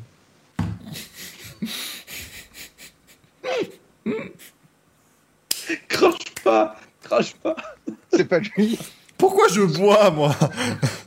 Pour oublier. Mais tu vois pas la bonne chose. Moi, c'était. Pour maintenant, à chaque fois. C'était. Je devrais commencer à le connaître, le gars. Je sais quand il va annoncer une vanne, en fait, c'est qu'il a, il la, il la met toujours de la même façon. Et pourtant, maintenant, je suis là, gaiement, je prends ma gourde. allez, bah, bah, bah, bah, maintenant, laisser. Non, faut pas le laisser parler. Agassi, comme dit Greg. Voilà, Oh, c'était vendredi, Agression, André Gassi, tout ça. Geeks, tu sais, au début, il a fait Bon, on va parler de, de Digrassi. Il va falloir que je la fasse. Elle est dans mon livre de Ça fait blagues. trois jours que je vais la placer, putain. À Il a un grimoire. 21h, à 22h19, je vais la placer. Alors, Windows qui me demande est-ce qu'on peut aller sur l'abonnement Twitch? Alors, non, non, hein, euh, une bonne raison, parce que. On va pas se le cacher, voilà, rapidement, hein, c'est le moment euh, grave. Euh, les abonnements chutent. Je tiens à vous rappeler une chose très importante. Quand vous vous abonnez, aucun centime ne va vers l'équipe du Racing Café. hein. Je garde tout pour ma pomme, ça faut bien On se- fait pas partie, bien s'en rendre du- on fait pas partie de l'association. Et Emmanuel D'ailleurs, Touze. C'était bien les vacances à Mykonos. Complètement, c'était extraordinaire, extraordinaire. On a fait un petit Avec détour Charles justement. Leclerc, Georges Ouais, on a vu les photos. hein. Ah bah non, mais c'était très chouette, non, non, c'était c'était sympa. Après, moi, j'ai juste fait un petit, euh, petit détour vers Miami parce que j'avais bah, j'avais les moyens. Juste pris un petit, un petit privé pour revenir, c'était euh, très chouette. Et saluer Gigi Hadid. C'est ça? Évidemment, je fais comme Lewis, moi je fais tout pareil. Mais, euh, mais, mais bien sûr, voilà, euh, Emmanuel Touzeau, par exemple, n'a absolument aucun centime hein, sur, le, sur le Racing Café. Donc, Il donnez est C'est en prison. Tenons le signaler. c'est pour ça qu'il n'est pas là. Envoyer des oranges à Emmanuel Touzeau. Prison des Baumettes. Demandez à Michel comment 302. faire. 302. bon. J'ai l'impression maintenant, Michel regarde, c'est s'il regarde, formidable, formidable, Emile Touzo, extraordinaire, superbe. Salut mon pote. Salut mon pote. Salut mon En tout cas, voilà, bon, tout ça pour vous dire que la Formule c'est terminé, ça reprend l'an prochain. Mais quelque chose me dit qu'ils arriveront encore à faire parler d'eux et qu'on reparlera de Formule E cette année dans Racing Café. La question de la Formule E, elle reprend l'année prochaine, mais avec quelle écurie? Il en reste à peu près 3. DS, Mercedes va se barrer, mais peut-être pas tout de suite. Enfin, peut-être aussi. ça, ça, pourrait être différé d'un an. Ça pourrait ne pas être tout de suite, mais plutôt après 2022. Peut-être, euh, mais effectivement, oui, oui, ça va partir du côté de chez BMW, on va partir euh, chez, euh, chez Audi aussi, qui ne sera plus à Porsche, hein, qui va bientôt aussi arrêter, je crois, si je dis pas de bêtises, Gaël, l'application Formule 1. Je, non, non, non, ils ont confirmé qu'ils seraient ah, en Jeune 3, ouais. Mais, mais voilà, bah, écoutez, ils vont continuer avec les Dragon, les NIO 333, et puis voilà, ça sera. Les NIO 333 Les NIO 333, j'aime bien ce nom. J'ai envie de le dire comme ça parce que j'aime bien NIO 333. On les a pas vus une seule fois de la saison à l'écran. non, mais il y aura DS, il y aura Nissan qui est toujours là, Jaguar, voilà, il y a quand même encore des, constructeurs, des équipes, mais euh, Nissan qui a fait une très grosse saison, Nissan. Mais ouh là là. Tu te demandes si c'est vraiment eux qui étaient champions il y a quelques années. Hein. C'était compliqué. 14e place pour Oliver Roland, 21e euh, place pour Sébastien Boemi. Euh, qui, a aussi fait une très très grosse saison. C'est euh, le deuxième champion de l'histoire de la Formule 1. Hein. Sébastien Bobi, on le rappelle. Euh, mais de toute façon, il a, fait mieux que le, premier champion qui était Nelson Piquet et qu'il était pas là cette année. Junior. Piquet junior. Junior, hein, parce que oui, le, père, lui, n'avait pas grand chose à faire, je pense, de la Formule 1, très clairement. Fête son anniversaire d'ailleurs aujourd'hui, Nelson Piquet. 69 ans pour, pour le, eh ben, triple eh, champion du monde. Eh ben, pour un pilote qui. Putain, pourquoi je l'ai mentionné moi? Pourquoi, j'ai lancé... Pourquoi je les ai lancés là-dessus? C'est plus possible cette affaire. Euh, en tout cas, voilà, la Formule E, ça reprendra. C'est, euh, je sais plus où c'est d'ailleurs le début de la saison, euh, la prochaine saison. Syria. Ouais, Syria, ouais, saison 8. parce que il faut aussi, c'est, des saisons avec des numéros. Alors, il faut, ça va être Berlin, Berlin 1, Berlin 2, Berlin Ouest, Berlin Go. merde. Berlin Go. Berlin Go. J'en ai marre. Euh... Mais vas-y, Gaël, t'allais dire quelque chose euh, Non, mais c'est pas bien important. Si, oui, ça va peut-être demander. Euh, logiquement, ça démarre en janvier, mais ils réfléchissent à, le, à peut-être le faire démarrer en décembre, en fait. Ah, pour revenir sur le système à deux années. Comme ça, décembre, une pause d'à peu près 28 mois, et après, ils font le reste de la saison, c'est ça? C'est génial. C'est la, ça la... fait décoller, là. Non, mais j'adore. la même super 6 ans que quand, quand il avec. J'adore, euh, Greg, parce que tu vas sur le site de la Formule e, c'est quand même marqué calendrier de la saison 2021-2022. Première course, 28 janvier. Démerdez-vous, hein, euh, démerdez-vous, 28 janvier 2022, mais 2021. C'est pas grave, on se D'ailleurs, ils se sont encore entêtés à appeler cette saison-là la saison 2020-2021, alors qu'on a démarré en 2021. Ouais, ouais, non, mais c'est fou et c'est ça a glissé parce qu'on rappelle à la base la Formule E, c'est censé commencer après la F1 et finir euh, euh, pas forcément avant, mais finir en mai-juin quoi. Euh, dans les premières saisons, c'était comme ça. Première saison, c'était octobre-juin, quoi. Ouais, c'est ça, octobre à juin, effectivement. C'était vraiment très fin bien, d'ailleurs. Et c'était pas, bête, c'était le championnat hivernal. Moi, je me rappelle la première saison, tu avais euh, Punta del Este, tu avais, euh, euh, toutes ces épreuves en Amérique du Sud, tout ça qui se faisait à des horaires nocturnes chez nous et en enfin nocturnes en soirée, en prime time chez nous et bah, en hiver quand tu pas de course auto, c'était super bien. Maintenant, tu as les trois quarts de courses de Formule 1 qui sont en même temps que les autres, les, autres, les, les autres séries. Donc voilà, c'est un petit peu petit peu compliqué. Maxime Bonnet qui dit oui, mais cette pré-saison est en 2020. C'est pour ça. C'est maintenant on compte les essais d'avant-saison, c'est très bien. Euh, en tout cas, on vous en parlera bien sûr de la, Formule 1. On va terminer tiens, les euh, différents débriefs du euh, week-end avec un débrief pour lequel je n'ai pas de jingle, mais qui est évidemment cher à mon cœur. C'est le débriefing de IndyCar où je vais même pas préparé de bandeau. Tiens, c'est merveilleux. mais le, débriefing de IndyCar parce qu'il y avait évidemment la course sur le circuit routier de l'Indianapolis Motor Speedway ce, ce week-end et du coup, eh bien la victoire de Will Power enfin, enfin victoire de Will Power cette année, deuxième victoire du Team Penske euh, cette saison IndyCar devant Romain Grosjean. Il aura toujours terminé deuxième, Romain Grosjean, sur le circuit routier d'Indianapolis Motor Speedway. Romain, oh, Sébastien Grosjean, pardon. Euh, oui, voilà. Il roule pas au New Hampshire ce week-end d'ailleurs, Sébastien Grosjean. Si vous avez lu West France, on en a pas parlé sur Twitter. Pilote euh, néerlandais, Sébastien Grosjean d'ailleurs, je tiens à le signaler. Ils nous mettent du Sébastien Grosjean, qui d'ailleurs ce week-end ne sera pas là sur le val du New Hampshire. Et quand il tourne à Indianapolis, c'est Sébastien Grosjean.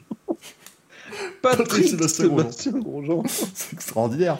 Mais euh, non, non, mais vraiment, voilà, faut dire que bon, c'est encore une fois, ça a été du journalisme de, très grande qualité. Il sera là ce week-end, on en parlera tout à l'heure évidemment dans le programme euh, de, Romain Grosjean qui sera là et deuxième deuxième place. Il a manqué un petit peu de push to pass hein, sur la fin, notamment euh, Romain Grosjean, mais il a pu passer Colton en, en, fin d'épreuve. Une, bah, une jolie course alors. J'ai quand même envie de dire quelque chose, outre le fait que bravo, Will Power il a gagné, en même temps il a été nul la semaine d'avant à Nashville, donc il sait, euh, voilà, il, a fait la rédemption comme il fallait. Je, je, veux, je veux pas être l'oiseau de mauvais augure pour, pour Alex Palou, mais en fait il est en train de faire la saison habituelle de IndyCar, c'est-à-dire que qu'est-ce que c'est une bonne saison d'IndyCar? Bah, Une bonne saison d'IndyCar, c'est un pilote qui commence, voilà la saison, qui est pas mal, qui, commence à prendre de l'avance, et à un moment il arrive en milieu de la saison et il a 65 points d'avance sur tout le monde et tu dis merci, au revoir. Et puis il les perd, ses 65 points d'avance, et ça se joue à la dernière course. Bon, bah, il est en train de faire pareil. Alex Palou, euh, puisqu'il avait une quarantaine de points d'avance. sketch des chasseurs de, des inconnus. Alors c'est quoi un mauvais? Vas-y. Non, mais alors, le, mauvais, le, mauvais, tu vois, il commence sa saison, voilà, il prend de l'avance, après il la perd, mais c'est pas pareil. C'est pas, c'est pas la même ah, chose. D'accord. Non, non, mais c'est, franchement, j'ai, j'ai remarqué un un, pattern depuis 2007. Tu regardes les saisons depuis 2007. Tu as mi-saison Franchitti qui mène avec 65 points d'avance. L'année d'après, Dixon qui mène avec. Et chaque année, bah, ça mène avec des, dizaines de points d'avance et ça se termine à la dernière course dans le dernier virage parfois parce que c'est très compliqué. Euh, mais, euh, mais du coup, Alex Palou casse moteur. C'est très rare hein, des casse-moteurs en IndyCar, mais pourtant il a été euh, victime. Malheureusement, Alex Palou, il se retrouve 27ème parce que gros problème en plus pour lui, c'est qu'il y a beaucoup de pilotes qui euh, participent aux courses ces derniers temps. Euh, et bah voilà, c'est un peu compliqué pour Alex Palou parce que ça faisait partie des circuits sur lesquels il pouvait tirer son épingle du jeu parce qu'il est très bon sur les circuits routiers. il y en a pas mal pour finir la saison. Donc à voir, hein, Gaël, est-ce que ça va pouvoir se dire pour le, jeune pilote espagnol? Mais commençons par Romain Grosjean. Encore une fois exceptionnel, ça faisait plaisir. Romain Grosjean, je j'ai peur d'en faire trop chaque fois que je parle de Romain Grosjean, tellement, tellement ce pilote a retrouvé un sourire. C'est-à-dire que c'est vraiment, euh, tu le mets dans le paddock de la F1 et dans le paddock de la IndyCar, c'est double face en fait. Il a retiré son masque du seum en fait. Il se faisait littéralement chier en Formule 1. Enfin, je veux dire, le, ce qui manquait à Grosjean, c'est cette liberté d'évoluer en tant que pilote. C'est-à-dire, quand tu as une caisse comme la Haas, et quand tu es euh, cantonné au fond de peloton, ben, qu'est-ce que tu peux faire? À part battre ton coéquipier, euh, à part battre ton coéquipier, et on sait à quel point il aimait bien euh, voilà, saucer la caisse au moindre virage. là, franchement, Grosjean, c'est du bonheur en barre. Il s'éclate. Le paddock de l'IndyCar, c'est ouvert. Tu peux parler avec les autres pilotes. Le, et en plus, franchement, euh, l'IndyCar, c'est pas du tout pareil que la Formule 1. Et, et Grosjean, il s'est habitué comme personne. C'est juste extraordinaire ce qu'il arrive à faire. Quoi. Euh, il s'entend bien avec euh, Olivier Boisson. Il arrive à, tirer le maximum d'une caisse euh, qui, allait à la régulière, ne pouvait pas prétendre à ses résultats. Je veux dire, on a Sébastien Bourdet qui est quand même pas le dernier des manches. Et on ne le mettait pas candidat Romain, au podium. Romain Bourdet. Romain Bourdet, tout à fait. Il n'était pas, il pas aussi à l'aise que peut l'être Grosjean. Alors, il y a quand même quelques petits paramètres qui l'expliquent, mais franchement, quel bonheur de voir Grosjean comme ça, d'évoluer. Dans, il, est lui, il est enfin lui. Et ça, c'est vraiment. Et il a ça de la victoire, parce qu'en plus, là, effectivement, il a dépensé beaucoup de push-to-pass en début de course pour essayer de voilà de ne pas prendre un gros gap, euh, il en a perdu un petit peu quand il a fallu doubler des retardataires et il s'est retrouvé quasiment à 30 tours de l'arrivée, il n'avait plus rien. Donc là, ça, devenait vraiment compliqué. Euh, mais néanmoins, il a fait un dépassement à l'extérieur du virage 1 sur Colton Herta. Excusez du peu, c'est quand même pas le, le, pilote qui se laisse faire habituellement. Euh, non, vraiment, si on doit noter la saison de Romain Grosjean aujourd'hui, c'est un 10 sur 10, sans problème. C'est vraiment exceptionnel. Quoi. Il peut être meilleur rookie de l'année. Et en plus, qu'il a loupé des courses. Sachant qu'il est euh, en, saison partielle. Il est à 7 points de, Scott McLaughlin. Et bah, comme il fait toutes les courses maintenant jusqu'à la fin de l'année, euh, c'est réglé pour Romain Grosjean pour moi. pour moi, il va être rookie de l'année. Euh, ça, ça, ne fait aucun doute. Ne serait-ce que Laguna Seca, il va encore être, voilà, il va encore être, être sublime. Je suis, alors Portland, je pense que ça peut le faire. Bon, Long Beach, là, c'est Long Beach, un peu tout le monde hein, qui va pouvoir s'en sortir sur cette course-là en, fin de saison. On rappelle Long Beach qui a terminé la saison sur un circuit urbain, ça va être extraordinaire. Mais il reste 4 courses en, en Long Beach Non, Long oh, Beach Beach. Ah Autant pour moi non, parce que tu pris l'anglais sur les 18 top 50. En, vrai, on me l'avait. Non, en vrai, on me l'avait dit. On m'avait dit quand, quand, je commentais les premières années et j'avais, la mauvaise tendance de dire Long Beach très vite. Tu vois, on me disait si tu pouvais juste allonger la première syllabe, ça nous arrangerait parce que sinon ça, ça devient compliqué cette affaire. Euh, mais, euh, mais il reste, en gros, pour faire le point sur le championnat, il reste 4 courses.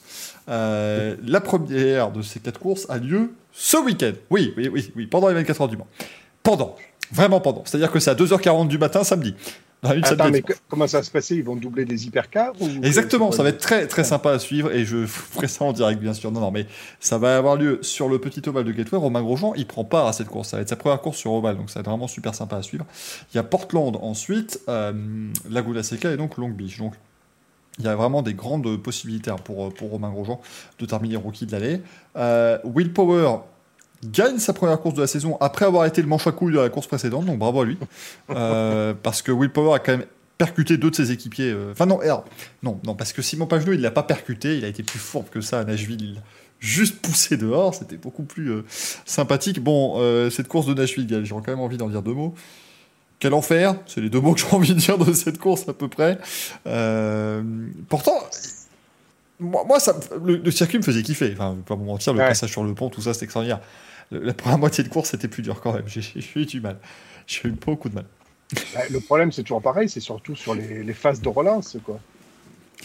Mais oui, mais c'est-à-dire qu'ils ont, ils ont eu, enfin, je sais pas, ils ont fait le départ de la course au pied du pont, c'était super intéressant. Et c'était super malin. Et puis ensuite, euh, bah, après, ils ont fait euh, sur la ligne d'arrivée, c'était un petit peu n'importe quoi. Euh, T'as très bien fait le pont, hein, Greg, évidemment. Euh, c'était, je pense qu'il y a eu des séances d'ostéo après parce que c'était très, très compliqué. Non, je n'étais pas en train de, de, mimer une vidéo Pornhub. Non, non bien sûr, pas encore. Il dit que 22h32, bien sûr. Mais c'est, euh, oui, bien entendu. La décence nous l'interdit. Ça, alors, c'est vrai que oui, il y a eu beaucoup plus de drapeaux jaunes à Nashville qu'à Indy 500. Non, mais c'est ça. Je pense que tu prends toutes les courses sur Oval cette saison. Il y en a eu trois, hein, c'est pas non plus. Mais je crois qu'il y a moins de, il y a ah, moins de drapeaux jaunes. Il y a eu, euh, il y a eu 9, drapeaux, jaunes, 2 drapeaux rouges. Ah, et 2 drapeaux rouges aussi. Oui, oui non, c'était, grandiose, hein, évidemment. Mais, mais il y a eu quand même parce que beaucoup de gens ont un peu chié sur cette course-là. Heureusement, elle a commencé à 23h45, donc il y a eu peu de gens qui étaient debout pour pouvoir chier dessus.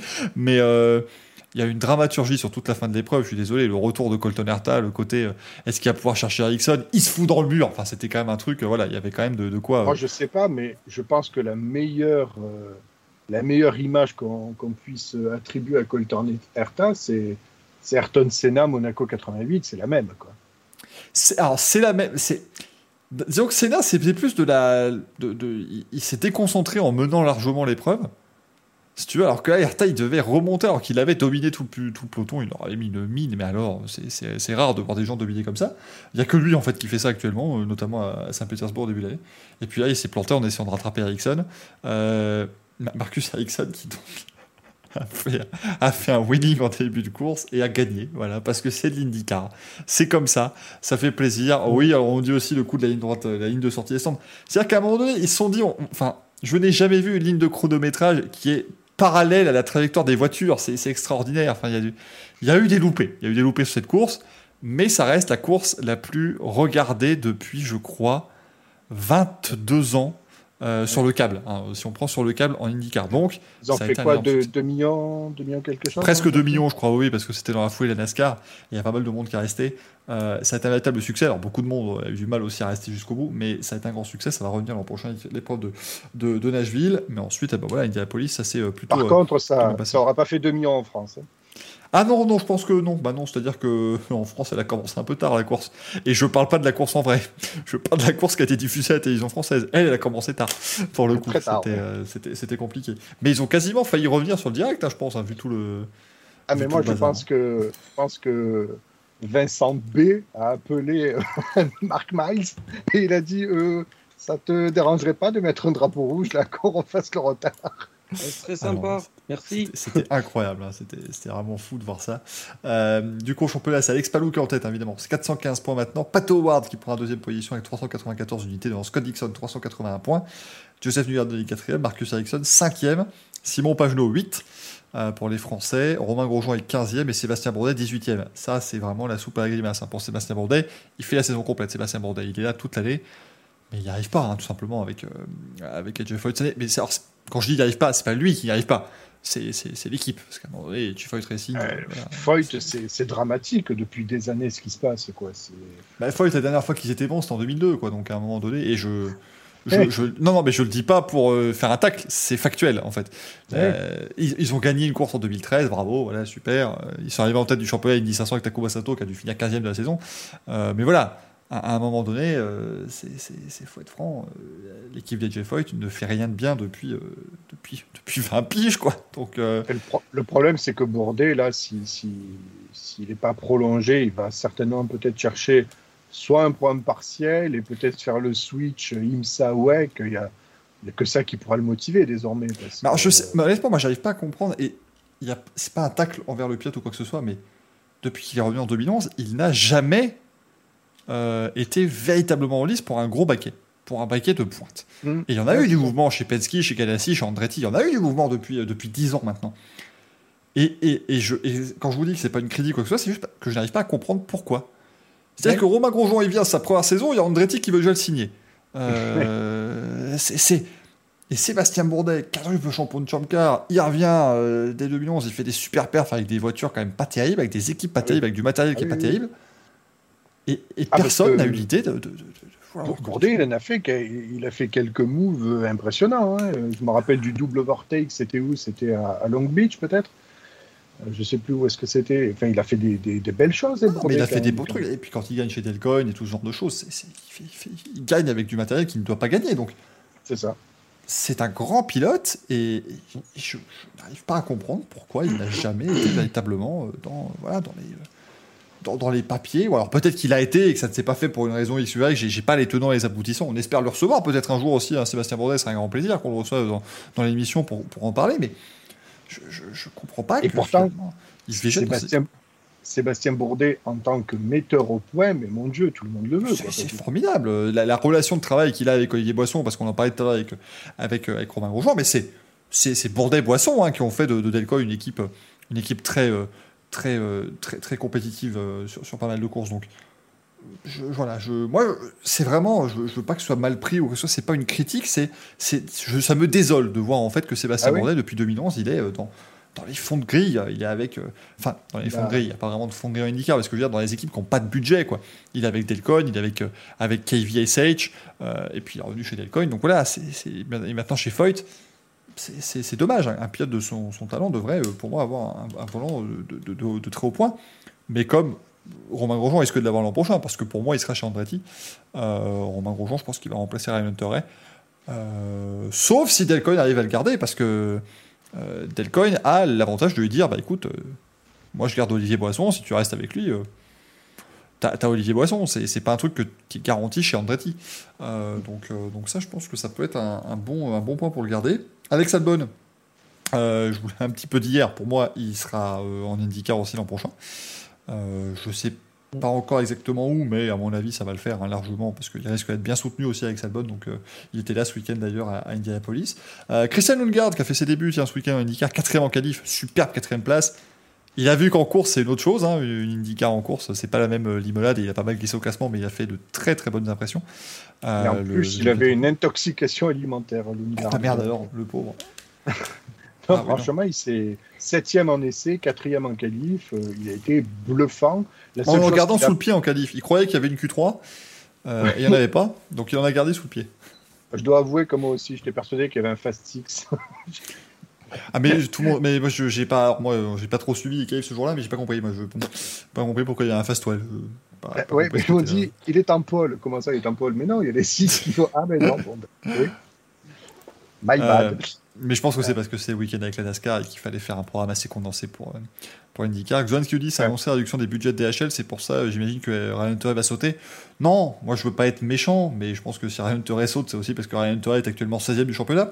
D'ailleurs, Romain Grosjean, à un moment donné, euh, on, a beau, on a beau y trouver toutes les excuses possibles et imaginables, Ryan Hunter, euh, il est pas au niveau cette année. Quoi. Et Inchcliffe, pareil. Hein. Pour moi, Inchcliffe, il va sauter aussi parce qu'il est pas bon. Il est juste pas bon. Mm. Euh, Hinchcliffe est 19ème derrière Bourdais. Et je viens de vous dire que Bourdais, il a, des, un matériel de merde, il arrive à rien, il se fait percuter par tout le monde. Et Hinchcliffe est derrière. Donc, et, et, ça a beau être un pilote que j'apprécie beaucoup, bon, faut le dire, il est nulle part cette saison. il fait troisième à, à Nashville, c'est extraordinaire, bien sûr. Euh, c'est vraiment extraordinaire. Alors, pour Xoan, qui vous parle de Jimmy Johnson. Voilà. Alors, moi, je, veux, je sais pas si tu vas être de mon côté, Gaël, je veux lancer le comité de. Le, comité de réhabilitation de Jimmy Johnson parce que j'en ai marre d'entendre qu'on lui en met plein la gueule. Euh, cette année, putain, il était à une seconde de la pole, quoi, ce week-end. Euh, qu'est-ce qu'on veut de plus J'étais content ce week-end parce qu'il y avait un super reportage sur Jimmy Johnson et manque de peau, c'était entrecoupé par des trois quarts d'écran où on voyait une course d'IndyCar. J'ai pas compris le truc là. Moi, ah mais les pubs entre Nashville et là, c'était extraordinaire. Il y avait que des pubs sur Jimmy Johnson, je trouvais ça extraordinaire. Mais, euh, mais, mais, franchement, le, mec vient d'un monde qui est totalement mais à côté. Enfin, je, je, crois, je crois que les gens se rendent vraiment pas compte à quel point c'est différent. C'est, on n'a même ah, pas de comparaison en Europe. Jimmy Johnson, il nous fait une colle trickle, mais à l'envers, quoi. C'est-à-dire que c'est même si tu me dis demain il y a un pilote de GT3 qui arrive en F1, c'est même pas aussi extrême que ce qu'il essaye de faire. C'est vous dire la différence entre les deux trucs. À un moment donné, Xoan qui vous dit, euh, je dis pas qu'il est pas véritablement, je dis juste qu'il paye son volant. Mais évidemment qu'il paye son volant. Encore une fois, s'il payait pas son volant, il y aurait pas la voiture en piste et les gens qui euh, s'occupent de sa voiture seraient au chômage.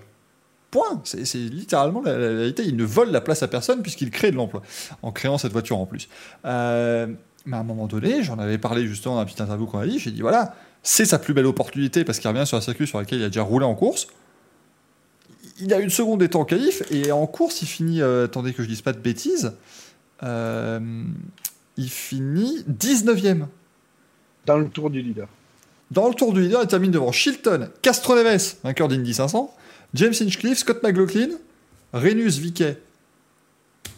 Enfin, Renus Viquet qui a gagné la première course. Hein. Il a gagné à Indianapolis cette année, Renus Viquet, il a fini 24ème. Donc Qu'est-ce que vous voulez qu'on lui demande de plus à Jimmy Johnson?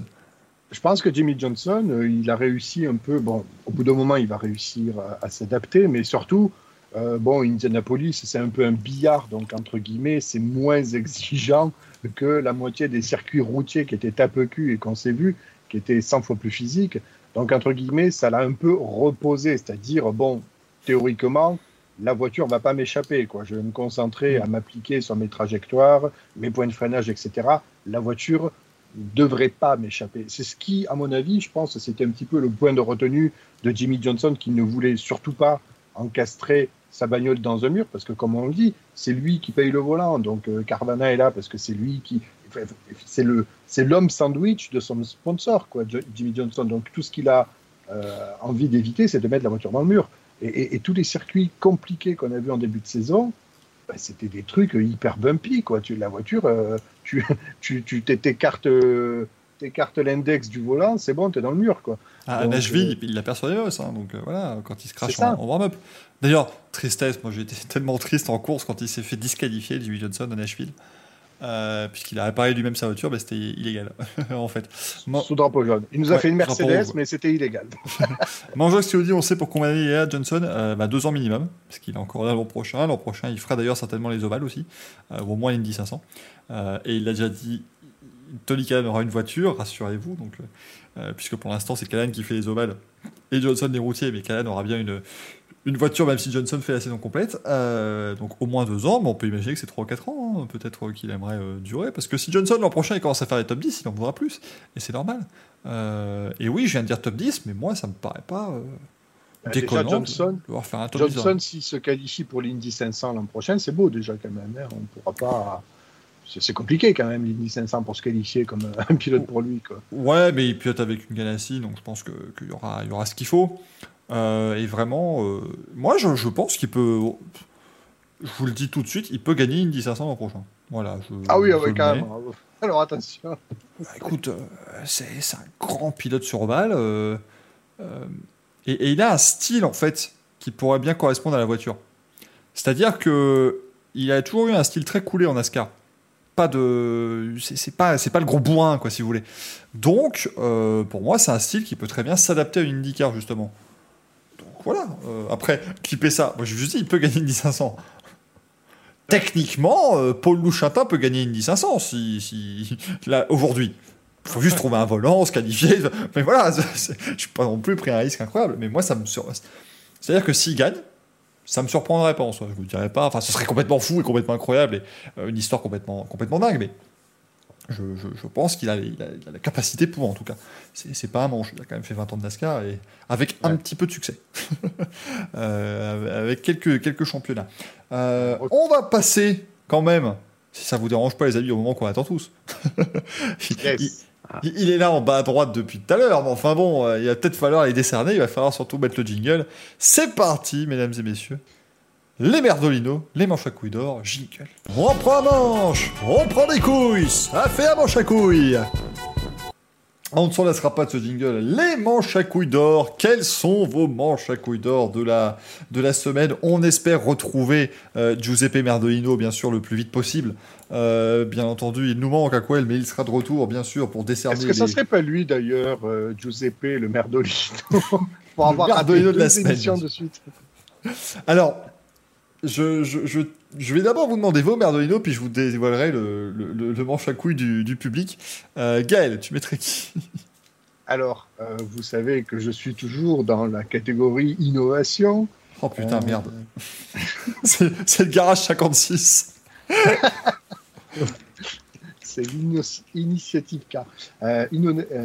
alors, je vais je m'en fous, je, balance. Euh, c'est un couple. Oh, c'est un couple. C'est euh, De Vries. Marc et Sophie. De Vries Toto Wolf. Jeanne et Serge. alors, Nick De Vries et Toto Wolf, mais pourquoi donc? Alors, euh, De Vries, parce qu'il a piqué le titre de championnat du monde à un, autre Hollandais, et Toto Wolf, parce qu'il était là pour le narguer. c'est très méchant, mais je, valide, moi, c'est pas bête. Greg? Lucas Di Grassi. Ah oui, bah, à un moment donné. Euh... Ah, mais attends. Passe de commentaires. Et pourquoi On est dans les manches à couilles d'or, là? C'est pas les manches à couilles de diamant. Mm. Putain, mais j'aimerais, j'aimerais faire une. C'est con, j'allais dire, j'aimerais faire une grande cérémonie pour lui remettre, tu sais, mais genre euh, avec Pascal Sevranche et Michou, tout ça, mais ils sont tous morts, de toute façon, donc je peux pas. Ah oui, parce que euh... commencé à On est bien, là. Et où ma caméra? Attends, attends, c'est celle-là, c'est bon Tu m'expliques, caméra euh, donc moi, je vais, pas, je, vais, pas le décerner à Lucas Di Grassi, parce qu'à un moment donné, euh, le pauvre, il va, il va, en il va plus savoir qu'en foutre. Il y, a, Hamilton, il y a sa pièce avec toutes ses, tous ses pneus. Et mais qu'il s'assoit dessus oui, évidemment, mais bon, il peut fait pas des allers-retours, il fait comme tu sais sur le circuit dont on a parlé, voilà. Il fait Tiens, regarde, je passe sur le pont, hop, tu te fais ramoner, mon garçon. De côté de l'autre. Euh, du coup, alors, je vais, alors, je voulais le donner à la base à Mama Vinales pour toute son œuvre avant, mais je vais le donner quand même aux, gens euh, qui, ont fait le circuit d'Indianapolis de NASCAR ce week-end, parce que c'est pour ceux qui n'ont pas suivi la NASCAR globalement quand même. Euh, enfin, bon, ils ont, mis, ils ont mis des vibreurs sur le circuit, ça marche très bien pour les IndyCars, c'est super. Bon, il y a un pilote qui a pris le vibreur, il y a son splitter qui est à l'avant de la voiture qui est resté dans le vibreur, qui est resté coincé dedans. Déjà, ça commençait mal. Et, à un moment donné, il y a, y a dans la chicane rapide, il y a le, le vibreur a commencé à partir en morceaux. Et il a pété des suspensions. Il a pété huit voitures dans le même virage qui sont toutes explosées dans le mur. Donc là, la NASCAR a dit bon, on enlève le vibreur, il pose problème. Sauf qu'ils n'ont pas enlevé les gendarmes couchés qui étaient à côté et, et on leur dit à ce moment-là, il y a déjà eu des gens qui ont, sauté. D'ailleurs, en, IndyCar samedi, Scott McLaughlin a fait un superbe saut euh, là-dessus. Il y en a chaque année de toute façon qu'on voit qu'ils le font. Et là, on leur dit à ce moment-là, bah écoutez les gars, euh, fallait peut-être l'enlever aussi parce qu'il y, a, y a forcément quelqu'un qui va se le prendre et qui va décoller.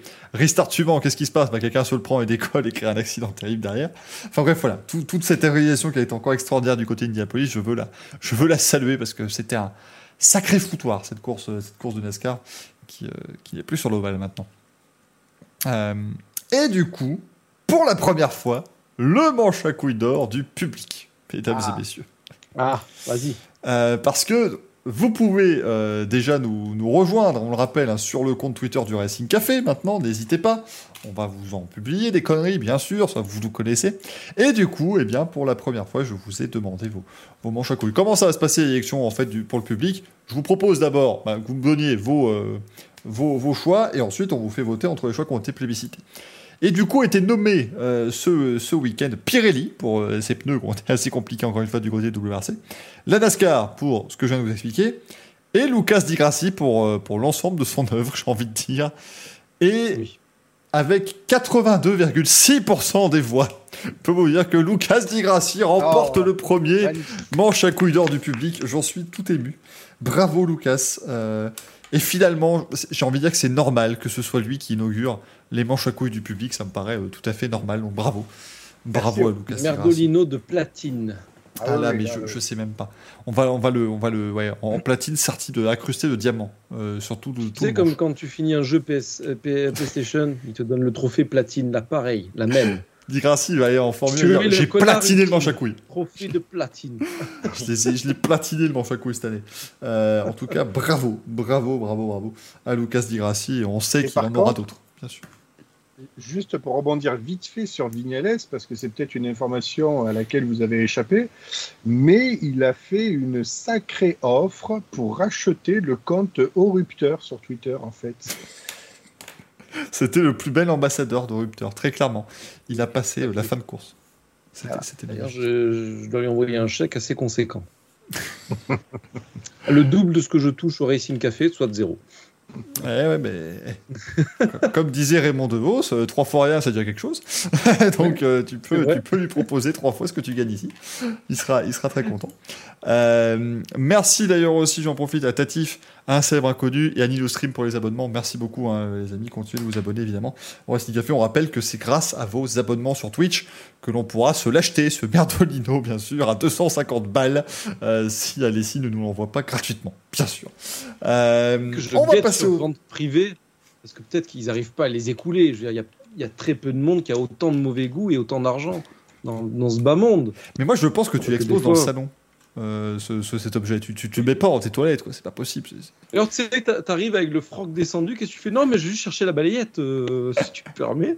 Oui, c'est moins pratique. C'est sûr qu'après, voilà. tu non, le mais Nutella et tu retournes dans ton salon. Oh non, Entre les dents, hein. oh non. Par la brosse. Euh, allez, les amis, on, on va mettre les petites news, si ça ne vous dérange pas. C'est parti. Les news, euh, du coup, eh bien, il y en a eu euh, quelques-unes. On l'a évoqué évidemment tout à l'heure, malheureusement, le, drame qui s'est noué en Belgique avec le, décès de Nathalie Maillet, également le décès de Franz Dubois, préparateur euh, très, très connu et l'un des instigateurs de la, la VE Fun Cup. On a évidemment toujours une pensée pour, pour eux. Marie-Hélène Chindong, Aprilia, ça, on vous l'a dit aussi un petit peu tout à l'heure en, en MotoGP. Euh, on a McLaren, ça c'est assez intéressant, McLaren qui donc va augmenter sa participation financière dans l'équipe d'IndyCar. Ils vont acheter plus de parts dans l'écurie d'IndyCar qui porte son nom, McLaren, euh, Arrow McLaren SP. Ça restera toujours la structure de, de Schmidt-Peterson, mais c'est bien, ça prouve que McLaren veut vraiment s'investir pour l'avenir dans cette équipe, donc c'est très, très intéressant. Mauvaise nouvelle pour Max Verstappen, il n'y aura qu'une jauge aux deux tiers pour le Grand Prix des Pays-Bas de Formule 1. Bon, voilà, euh, ça sera suffisamment orange. Rassurez-vous, il y aura du monde quand même du côté de deux Zandvoort. Euh, le Brésil, alors ça, je dis bravo quand même, parce qu'ils veulent continuer à 100%. Euh, ils, veulent quand même peut-être se faire reporter le Grand Prix du 7 au 14 novembre. Ce qui est beau, c'est que donc, ils veulent introduire une espèce de passe sanitaire. Vous, vous devrez être vacciné si vous voulez assister au Grand Prix du Brésil. Euh, mais j'ai l'impression qu'actuellement au Brésil, il y a 12 000 personnes vaccinées. Comment vont-ils Alors, remplir les tribunes São Paulo, il y a eu une courbe énorme de vaccination. Ils ont dû faire comme en France, ils ont dû dire vous pouvez Ouais. plus aller euh, euh, au McDo du coin, etc. Donc vous êtes obligé de vous vacciner. Les mecs, ah non, je veux mon burger, tu vois, des trucs comme ça.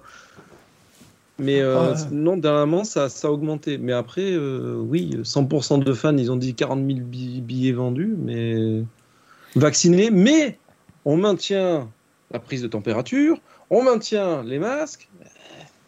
Les gestes barrières. hein. Mais alors, c'est pareil ici, un ce week-end, hein, bien sûr, hein, parce que euh, euh, ce week-end au 24 heures du Mans, il y a 50 000 fans. Passe sanitaire exigé, masque, euh, en extérieur comme en intérieur, voilà, c'est euh, c'est- très strict. D'ailleurs, vous me verrez dans les, dans les petits lives Twitch, je garderai mon masque, hein, parce qu'à un moment donné, euh, j'ai pas non plus envie que tout. euh, T'imagines le truc terrible? Minuit 2, ils arrêtent la course, ils disent écoutez, non, non, mais on a vu sur Twitch un connard qui avait pas son masque, voilà, euh, l'ARS nous est tombé dessus, on peut pas continuer, c'est- c'est terrible. Et imagine, ils coupent la, la course en disant on a vu un connard, stop. Sur Twitch. Stop. tu vois ouais, t'es sur Twitch parce que sinon les pilotes vont prendre pour et vont dire bah non, mais c'est pas, pas gentil. C'est qui est le connard sur Bizarre Sur Twitch, c'est un pléonasme. Oui, c'est ça. Il parle de qui Je comprends pas. Il y en a beaucoup trop. si, vous vous émouvez parce qu'il y a des cons, franchement, revoyez votre truc. Donc voilà, ça va être, ça va être terrible. Euh, ce week-end, voilà, on vous parler. Le chat a très bien. C'est bien parce que en disant ces conneries, je voulais un petit peu que le chat aille là-dessus. Merci beaucoup. Vous ne me décevez jamais, et ça c'est beau. C'est pour ça que la communauté du Racing Café est la meilleure, c'est parce que vous ne me décevez jamais. Merci beaucoup. Euh, et le bout de Marco, tiens, qui nous dit que Marco, maintenant Sergio Perez serait sur un siège électable euh, chez, chez, Red Bull, alors qu'il avait quasiment confirmé il y a un mois, c'est quand même très fort. Bon, faut dire que Sergio Perez, les performances parlent pas trop pour lui en ce moment. Hein. je ne sais pas ce que vous en pensez, mais. Euh, bah, en même temps, c'est un petit peu le système que Red Bull met en place, c'est quoi Je veux dire. Euh, ça. Oui, ah, mais après, il y, a de ça, il y a aussi le fait qu'on soit en août, qu'il n'y a pas grand chose à se dire, donc la moindre petite discussion qui est sortie d'un tiroir, euh, ça fait parler à mort, etc. Surtout, Marco, c'est le bon client pour ce genre de choses. On le sait tous. Hein. C'est surtout que euh, Pérez n'avait signé que pour un an et qu'il va commencer à falloir à parler pour 2022 et que c'est là où euh, tu commences un petit peu à, à parler argent aussi. Donc, mais de toute façon, comme tu l'as dit sur Twitter, il va prendre le chèque de Fatboy Slim. Ben oui, forcément. Euh, Carlos Carlos Slim. non, mais voilà, c'est de toute façon, honnêtement, qui voulez-vous mettre dans la deuxième Red Bull pour faire un chouïa mieux que Sergio Perez Dan Tictum, pardon. Ah ouais, non, mais il n'y a, personne en face, il faut pas se leurrer. Tu, enfin, je veux dire, tu peux pas prendre le risque. Ah, et puis à un le moment donné. Que ça fait X coéquipiers que ce qu'il attend Marco, c'est un oui, Verstappen 2. oui, à part aller en Chine, le cloner et le faire grandir avec des hormones de croissance, enfin, j'en sais rien, mais, non, mais bon, il moment jamais donné, un Verstappen 2 à un moment donné, il ne faut pas que Red Bull se transforme en Renault bis en changeant son duo de pilotes sur cinq saisons consécutives. Quoi. Euh, Sergio ah Pérez doit finir sa carrière chez Red Bull. Il le signe encore pour trois ans. Merci, au revoir. Arrêtez de nous pomper l'air. Quoi. Euh, la communication Red Bull, ça va. Quoi. Dans le chat, on dit il y a Hülkenberg. Alors, Hülkenberg, il a zéro sponsor par rapport à Pérez. Ouais. Niveau bah solidité en course, c'est pas tellement ça non plus. C'est même pire à mon avis que Perez. Hein. Il faut dire ce qui est. Red Bull embauche Perez, ça leur coûte peanuts. Ils dépensent pas un copec. Il faut arrêter. Clairement, c'est tout pénef pour eux, mais c'est ouais.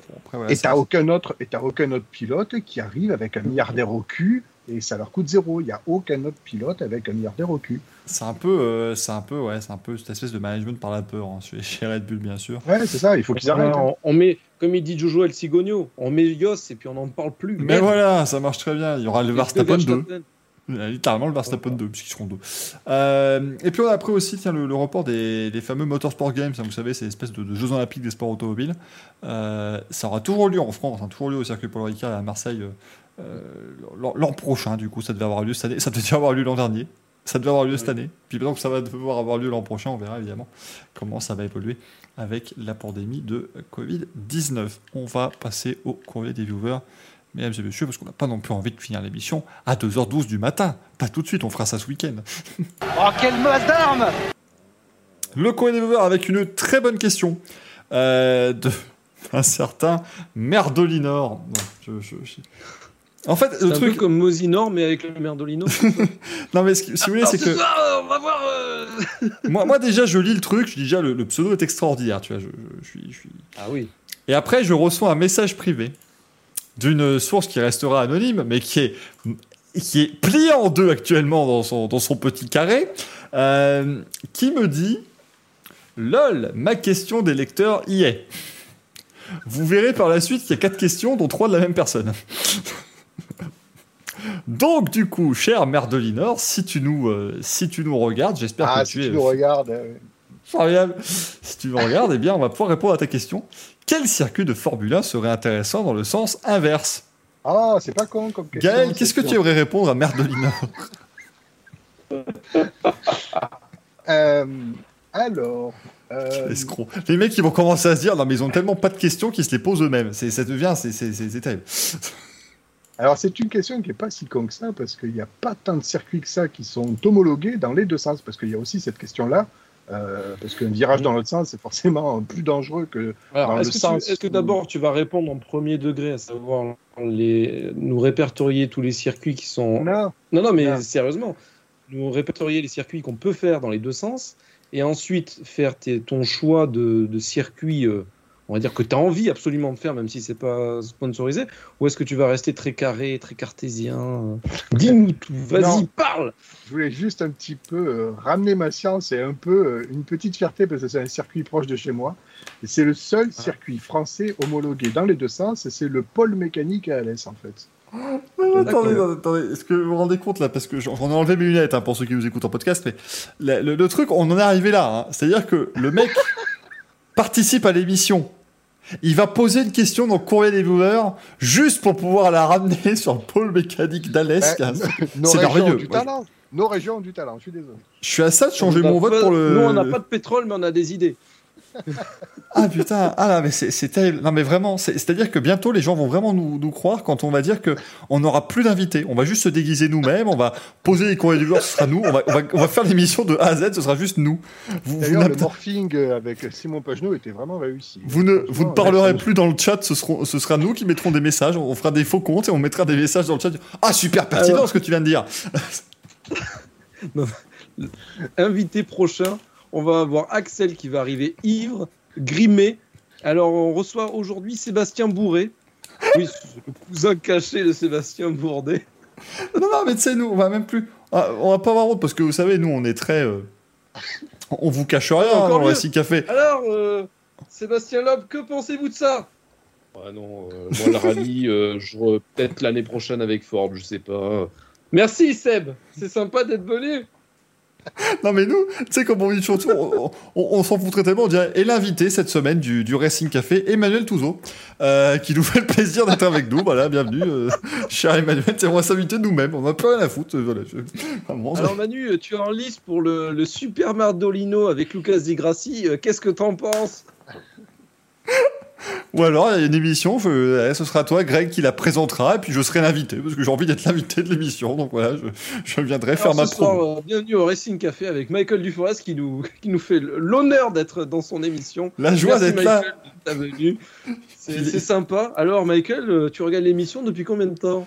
Ah, moi, vous savez, ça, je suis un grand fan du, du Racing Café, j'adore. Euh, ah. Merdolino, tout ça, j'en ai à la maison, c'est super. ça fait plaisir. Merci, Michael.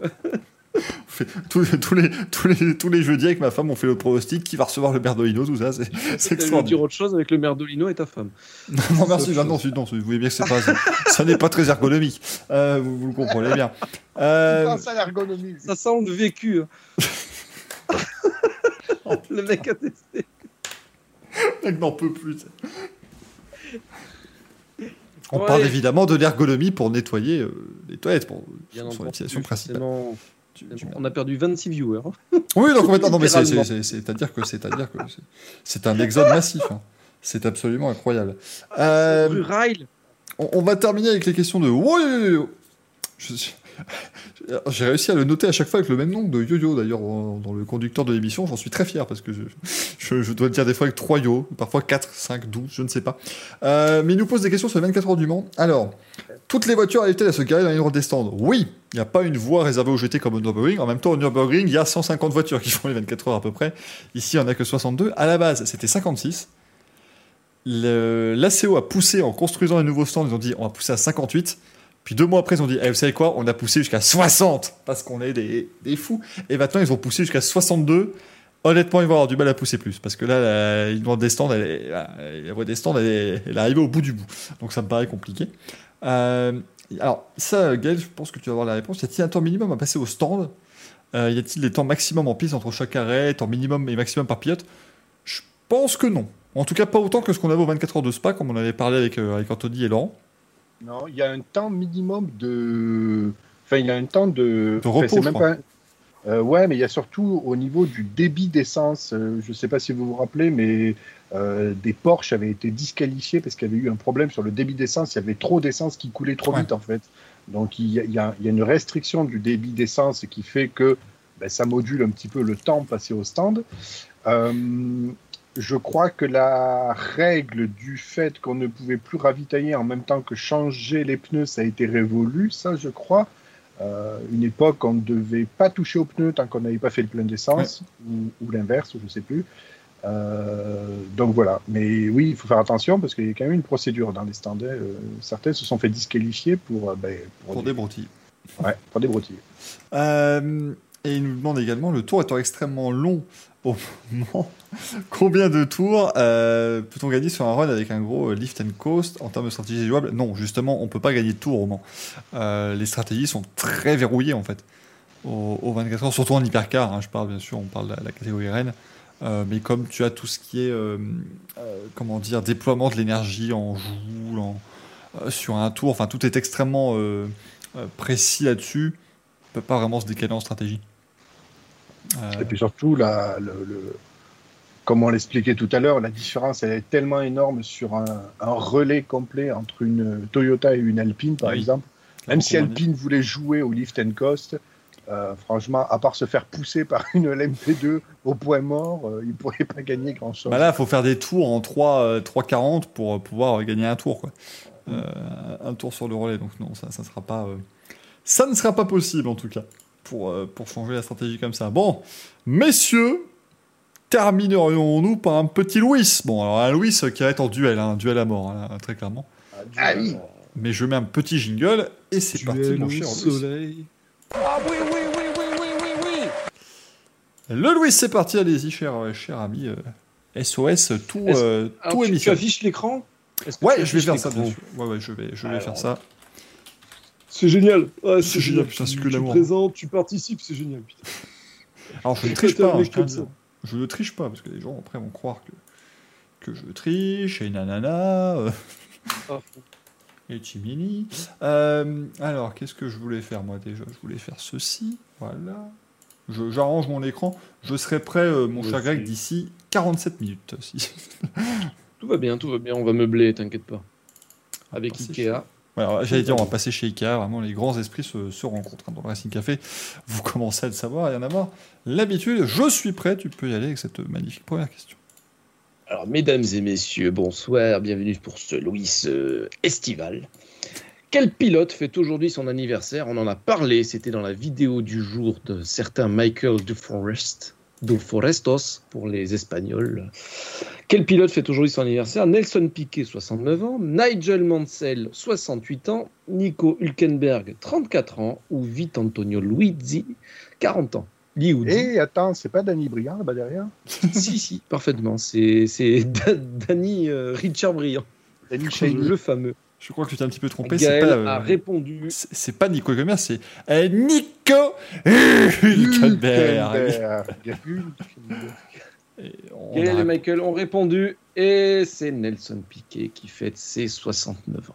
Oh la tête Quel bel homme ah, il venait de niquer. Hein. Oh, dans, dans, la Brabham Oui. Ah ben, quitte, à, niquer un règlement, autant le faire dans une Brabham. c'est beau, c'est beau. Euh, prochaine question, mon cher. Oh mon dieu. Quelle est la nationalité de Romain Grosjean? Non, parce qu'il faut qu'on se mette d'accord une bonne fois pour toutes. Et j'ai mes sources, messieurs. Alors, il a la nationalité française, la nationalité suisse, la nationalité franco-suisse ou la nationalité américaine, comme on peut le voir sur cette magnifique photo. Pas confondre avec la nationalité choco-suisse. Ça, c'est. Euh,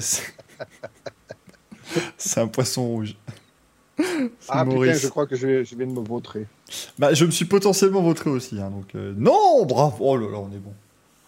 Alors, c'est le site officiel qui mentionne franco Voilà. Après, il y a une histoire de licence et compagnie, c'est pour ça qu'il a, couru sous la licence française, etc. Mais bon, il est plus français que suisse, mais finalement, il est plus suisse. Enfin, à chaque fois, sur les réseaux sociaux, quand tu mentionnes ça, c'est le feu. Ah, c'est incroyable. ouais, il est pas des notes, puis il y en a d'autres. Mais si, c'est le meilleur d'entre nous. T'es qu'un fasciste. Pardon. Alors, est-ce que tu es passé à la prochaine question Tout à fait, tout à fait. Qui est cette personne? Jodassin Dalida, Jean-Pierre François ou Helmut Marco Moi, je suis comme Greg Rollins, oh, je pense que c'est les quatre. Alors, on me dit dans le chat que c'est œil de pirate, le tonton de cœur de pirate. non, non, par contre, euh, moi je suis je vois ça, tu... enfin, Johnny Herbert. Hein. Il y a un côté de Johnny Herbert. C'est Ah, vrai. Avec le brushing de Mike Brandt, certes, mais euh, Certes. Ah. Oh là là. Ah, voilà. Donc il s'agissait d'un loup partout. Et on voit Orlando qui n'est pas du tout content. Le frère de Dalida, bien entendu. mais La Orlando, mais il y a une personne dans le chat qui l'a, c'est pas possible. Oh merde. Ah, j'avais pas vu les portraits de Dalida derrière. Ah bah c'est Orlando, de toute façon il vit dans une maison à l'effigie de Daïda, qu'est-ce que tu veux qu'il fasse le pauvre? Attends, mais c'est Orlando la nuit et Orlando le jour, non? Oh le Rolanda. Oh merde. Alors, quel est le numéro Attends, la- on a une très bonne question Ah de Xoans. Est-ce qu'il vit encore, euh, Orlando? Je crois. hein. Euh, Normalement, oui. Hein. Très bonne question. Au vieux. Attends. Orlando. Euh, C'est important comme question, c'est bien, c'est il faut. bah oui. euh, Orlando Dalida. Oui, oui, il est né. Il est né le 29 juillet 36 au Caire, mais il est toujours vivant. Le Orlando de On pas. Ça y fait quel âge alors? Ah, ça, fait, ça fait un petit 85 ans quand même là euh, pour Orlando. Écoute, euh, oui. Quoi, hein. On apprend des choses dans le Racing Café. Putain, mais. Vous allez sortir ça à dîner mondain. tu sais, moi ce week-end, les gens ils vont venir me. T'as des gens, ils vont venir me, me croiser au Mans, ils vont me dire, eh super hein, pour Orlando. Moi je le savais pas, mais vraiment ça m'a, ça m'a permis de le Eh. savoir. 85 ans, t'imagines? Oh. Au, au Caire, pour une momie, c'est top. Oh merde. Bon, du coup la question suivante, moi elle me pose. euh, Alors. Quel est le numéro de départemental de la ligne droite des Hunaudières? La D338, la D323, la D92 ou la D139 Et la Je trouve que- désenchantée, non? Je trouve que c'est. je, trouve, je trouve que elle elle est pas honnête cette question parce que, étant donné que j'habite au Mans, je n'utilise pas de GPS pour me rendre une audière, donc le GPS ne me dit pas au prochain rond-point prenez la droite sur D. donc je ne sais pas. Donc je vais répondre au pif. Donc je, Ceci Je dit, pensais que tu vu, marquerais le point. ah je n'ai aucune idée de ce. Ah je. au vu de l'image, est-ce que la départementale n'a pas changé de numéro par rapport à la- l'illustration? Je pense pas. Je pense pas. je- je- Bon, Après, sinon- on va appeler la DDE, si tu veux. On peut J'ai répondu, mais j'ai de grandes possibilités à ce que ce soit faux, évidemment. Et voilà, je me suis fait avoir, je suis dégoûté. Gaël a répondu juste. C'est la D338. Oui. Parfaitement. Magnifique. Quelle question. T'en veux Oh Quelle belle photo Alors. euh, Quel pilote a inventé la célébration en secouant la bouteille de champagne? Non, je veux dire, ça n'existait pas avant ce pilote. Avant lui, De ouais. qui s'agit-il? A.J. Foyt, Dan Gurney, Nico Hülkenberg ou Nino Farina? J'ai bien fait de Personne réviser n'a- mes n'a classiques. signé sur la Nico Hülkenberg. hein. Bah, il a fait un podium en 24 heures du Mans, moi je m'en fous. C'est vrai. Et c'est évidemment Dan Gurn. Vous imaginez euh, Parce que Et Daniel Ricciardo, il a quand même, euh, il a quand même son nom sur une bouteille de vin. Mais vous imaginez Nico Hülkenberg sur une bouteille de champagne? On a déjà Ferrari sur une bouteille de champagne alors qu'ils font pas trop de podium. Moi, c'était mer- c'était merveilleux, euh, Gaël, parce que tu l'as dit, ton vous l'imaginez, et j'ai vraiment cru qu'on était dans la nocturne d'Europe 1, tu sais. Le truc, c'est. Et vous imaginez, euh, si vous aviez une question à poser, un moment de solitude à passer, un moment de câlin radiophonique, n'hésitez pas à nous appeler au 3933 et nous vous mettrons en relation avec Caroline Dublanche, Gaël. bien sûr, qui vous Gaël, aidera. la C'est un- radio libre. C'est un, c'est un phare Et dans je la vais nuit, t'en Gaël. remettre la coquine. Ne superbez pas. hein. Ah. Et je vais te rentrer la contrebasse et les quarante. bah, c'est 130 Mais 33e avec violon. pour- courtoisie. Alors, Euh, sur l'anecdote, Dan Gurney était euh, en équipe avec A.J. Foyt Ouais. et il a arrosé euh, le, le boss de Ford. Tout va bien. C'était- génial. Grégory se dit Voilà. Raikkonen en 1958. Oui. Euh, D'ailleurs, je pense qu'il il avait quoi? Il avait 28 ans à cette époque-là, euh, Raikkonen. Et- ouais, ouais, je crois. Ouais, il venait de sortir d'école de médecine. Et donc, euh, oui. Oui. il devait avoir euh, ces eaux-là. Alors, Le Mans 66. Toutes les scènes de la course des 24 heures de Daytona ont été filmées à Daytona, à l'Iowa Speedway, au Walt Disney World Speedway ou à l'Auto Club Speedway. Ouais, non, mais alors ça, je, je, je connais la réponse et j'ai un coup de gueule à passer après, hein, si vous me permettez. vous. Mais, Alors, La gueule, je l'ai coincé. La gueule, je l'ai coincé. Ouais, ouais, ouais, parce que attends, je l'ai su, mais il y a une connerie là, je vais me faire avoir. Euh... Greg nous dit Adreux. Ah, j'en- j'en- en vous F3, l'aurez caché j'ai envie de te dire que la réponse est même sur l'image, euh, Gaël, mais euh, c'est mon coup de gueule. Putain, je l'ai su. Parce que je sais qu'ils ont reconstruit des stands, ils ont fait des. des... Putain. Euh... Attends, attends, attends, je me lance, je vais faire une connerie, de toute façon. Euh... Ah, mais ben, il est déconnecté, il a cassé sa connexion. Bon, tant Si pis, je... un jour il nous faut un film sur, sur Hamilton versus Verstappen, je peux te dire que le Paul Ricard, ils vont le tourner sûrement, oui, à Dreux ou. Bon, j'ai j'ai répondu, mais je pense que c'est une connerie. Et oui, c'est une, ouais, c'est une connerie, Gaël. Sean Connery, oui, parfaitement. Donc c'était à l'Octo Club Speedway. Et oui, bah oui. Alors dis-nous ton coup de gueule. Mais non, mais c'est- c'est c'est ridicule. C'est-à-dire que euh, l'Autoclub Speedway, c'est euh, Autoclub, c'est un, enfin, c'est un Fontanas en Californie, mais c'est, euh, ça s'appelle comme ça parce qu'il y a un contrat de sponsoring. Et le contrat de sponsoring stipule que les murs sont bleus. Et, euh, et, et merde, quoi. C'est à la rigueur, si vous voulez faire ça quelque part, faites-le à un endroit où on voit pas que les murs sont bleus, contrairement à Daytona qui n'a pas de mur bleu. Parce que là, on voit clairement que c'est pas Daytona. Je veux dire, bon, c'est, des initiés qui le savent, mais quand même, moi, ça, m'a- emmerdé pendant tout le film quand j'ai vu ça. Ah putain, j'ai mal lu la question. Non mais j'en peux plus de lui là. c'est- c'est- Non mais arrête, toi, Toutes arrête. les, toutes les scènes des courses de 24 heures de Daytona. J'ai cru toutes les scènes des courses des 24 heures du Mans. Ah putain. Non mais c'était Ouais, pas tourné. Daytona aimant, tu changes 28 lettres, t'as la même chose, c'est ça? Mais c'est Non ça. mais c'était. Mais c'était pas à fous. Daytona non plus. hein. J'aurais répondu Iowa Speedway. Ah, mais j'ai pas lu Le Mans 66. Ah, Putain, le US désolé, j'avais les mecs. Batman. Les mecs ils vont Ah, aller mais- sur un circuit, sur un... pour faire un circuit de 14 km, ils vont le tourner sur un ovale de 800, 800 mètres. Allez démerdez-vous. Sans déconner.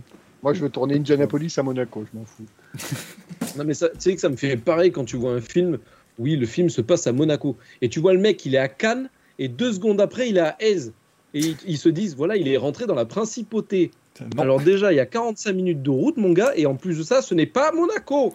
Arrête Après, après euh, Greg, ça reste un. Ça reste un film, c'est-à-dire qu'ils ne peuvent pas diffuser les 45 minutes de trajet, ce serait un petit peu long. Euh, Je ne veux pas savoir. Moi, je suis dans l'ultra-réalisme. Voilà, monsieur. Hein, hein? Bon. tu vas sortir un film Allez, sur passe 24 à heures du Mans qui fera 24 heures. Pour la promo du film Le Mans 66, Christian Bale et Matt Damon, ce sont les deux messieurs en dessous. J'ai choisi la bonne photo, je suis extraordinaire. Pardon. Alors, ils ont agité leur, non, leur drapeau vert à l'Indy 500. Ils ont donné le départ des 24 heures du Mans. Ils ont agité le drapeau à damier à Monaco, où ils ont passé leurs vacances chez Michael Duforest. Super sympa. Vraiment, mais des crèmes. Ils ont même payé les courses deux fois. Oui, oui. Non, mais et je te jure, et je te jure, je leur ai prêté la Toyota parce qu'ils devaient se balader un petit peu comme ça. Ils me l'ont rendu avec le plat. Je leur avais laissé trois barres. fantastique. Voilà. Je leur avais laissé trois barres, ils ont mis le plat. Ils sont extraordinaires. Et Michael avait raison. Eh ben Ils ont agité le drapeau vert à l'Indy 500 parce que c'était en 2019. donc Ah oui. 2019, euh, Simon c'est l'ami Simon Pagenaud qui a gagné. Alors que le départ des 24 heures du Mans, c'était notre, notre princesse de Monaco qui l'a donné. C'était Charlène. Effectivement. Charlène. Agiter le drapeau. Il avait l'air très content. Christian Bale, là, quand même. Et il Ah était oui. énergique. Il est ructé de joie, hein, on peut le dire. Alors, c'est quoi Prochaine question. Laquelle de ces innovations n'est pas née au Mans? La traction, le différentiel à glissement limité, les pneus slick ou les phares anti-brouillard? Gaël, je répète la question. Laquelle n'a pas n'est pas née au Mans? Ok? Aucun rapport avec le poisson. C'est pas celle qui est née au Mans. C'est- Ressaisis-toi. T'es devenu, tu deviens père Fouras.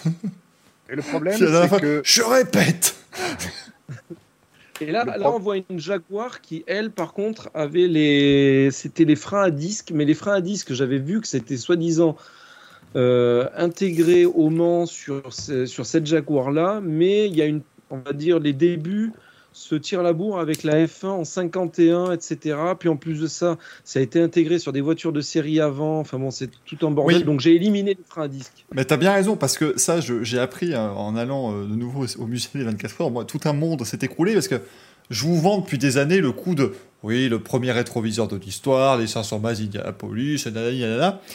On, on a des voitures de- au, au musée du début des années 1900. Avant les 500 bases, il y a des rétros dessus. Il y a littéralement des miroirs de chaque côté. J'étais déçu. Je me suis- on m'a menti. Je- toutes ces années, j'y ai cru. c'est- Par contre, Alors, j'ai un pour problème. répondre à, à Maxime dans le chat, les freins à disque viennent de l'aviation. Oui, comme pas mal d'ailleurs d'innovations qui ont été après adaptées en voiture. Mais moi, quand je parle de ça, je parle vraiment sur l'automobile. Par exemple, il y a Mercedes qui avait amené aussi une innovation que j'ai pas mentionnée là, qui est euh, hop, parce que j'ai carrément un PDF de de comment ça s'appelle? De, des 24 heures du Mans, de la communication des 24 heures du Mans, qui, qui mentionne toutes les innovations. Il y a le frein à disque, forcément, sinon c'est pas drôle. Euh, c'était l'injection l'injection directe. Voilà. Ah ouais. Mais ça a été développé par Bosch pour l'aviation.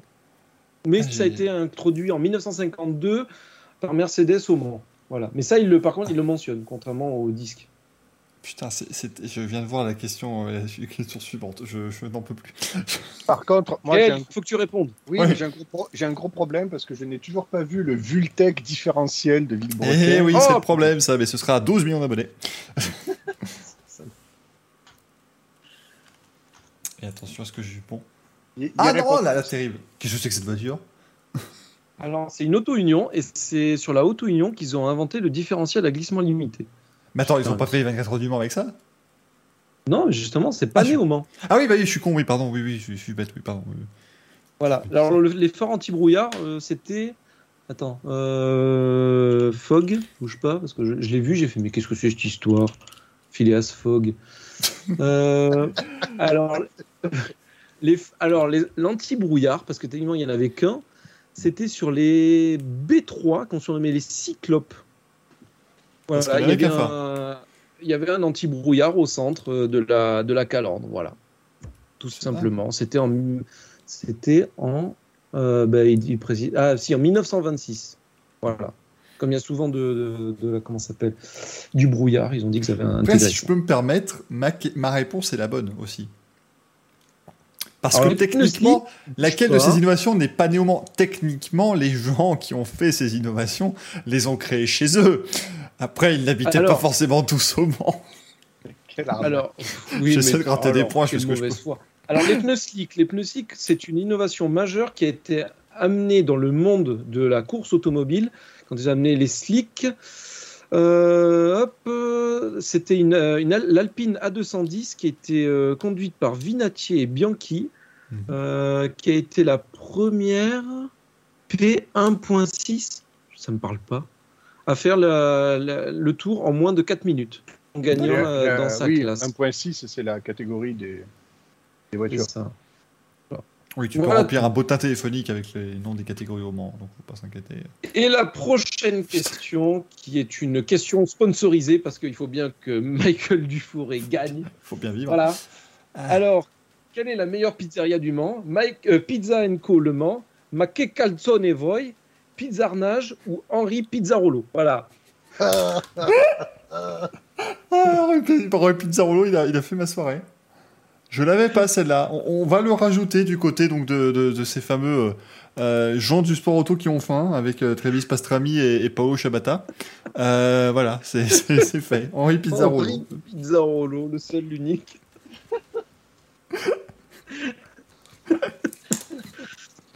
Quel enfer. Mais je ne sais pas, moi, je, je, je suis pas un adepte de la pizza, comme on dit dans le, dans le sud. On ne dit pas de pizza, on dit de pizza. Pizza pomme de terre. Mais est-ce qu'on met, du... est qu'on met des bananes alors dessus euh Ananas. euh, Alors, petite euh, parenthèse pour la question précédente, on me dit la traction c'était en 28, Maxime. Euh, dans le PDF de la 24 heures du Mans, on me dit que c'est 1927. C'est Maurice Fenaille voilà, qui a amené ça, alors qu'avant il y avait le moteur à l'avant et c'était une propulsion. Ils ont fait moteur à l'avant et traction. Voilà. Ah, Maurice Fenaille, ça c'est beau ça. Tu sais, tu le- les la même informations. année, euh, Citroën a, a amené ça dans sa voiture qui s'appelait la traction. Ça, eh, ce serait extraordinaire comme tiens, tu regardais les informations au cinéma à l'époque et t'arrives au 24 heures du Mans, Maurice Fénat, il arrive avec sa traction pour porter. Ça marche très bien. Euh, du coup, ah oui, c'est Pizza Co Le Mans, bien sûr. Une pizza achetée, une pizza offerte en plus, faudrait pas louper.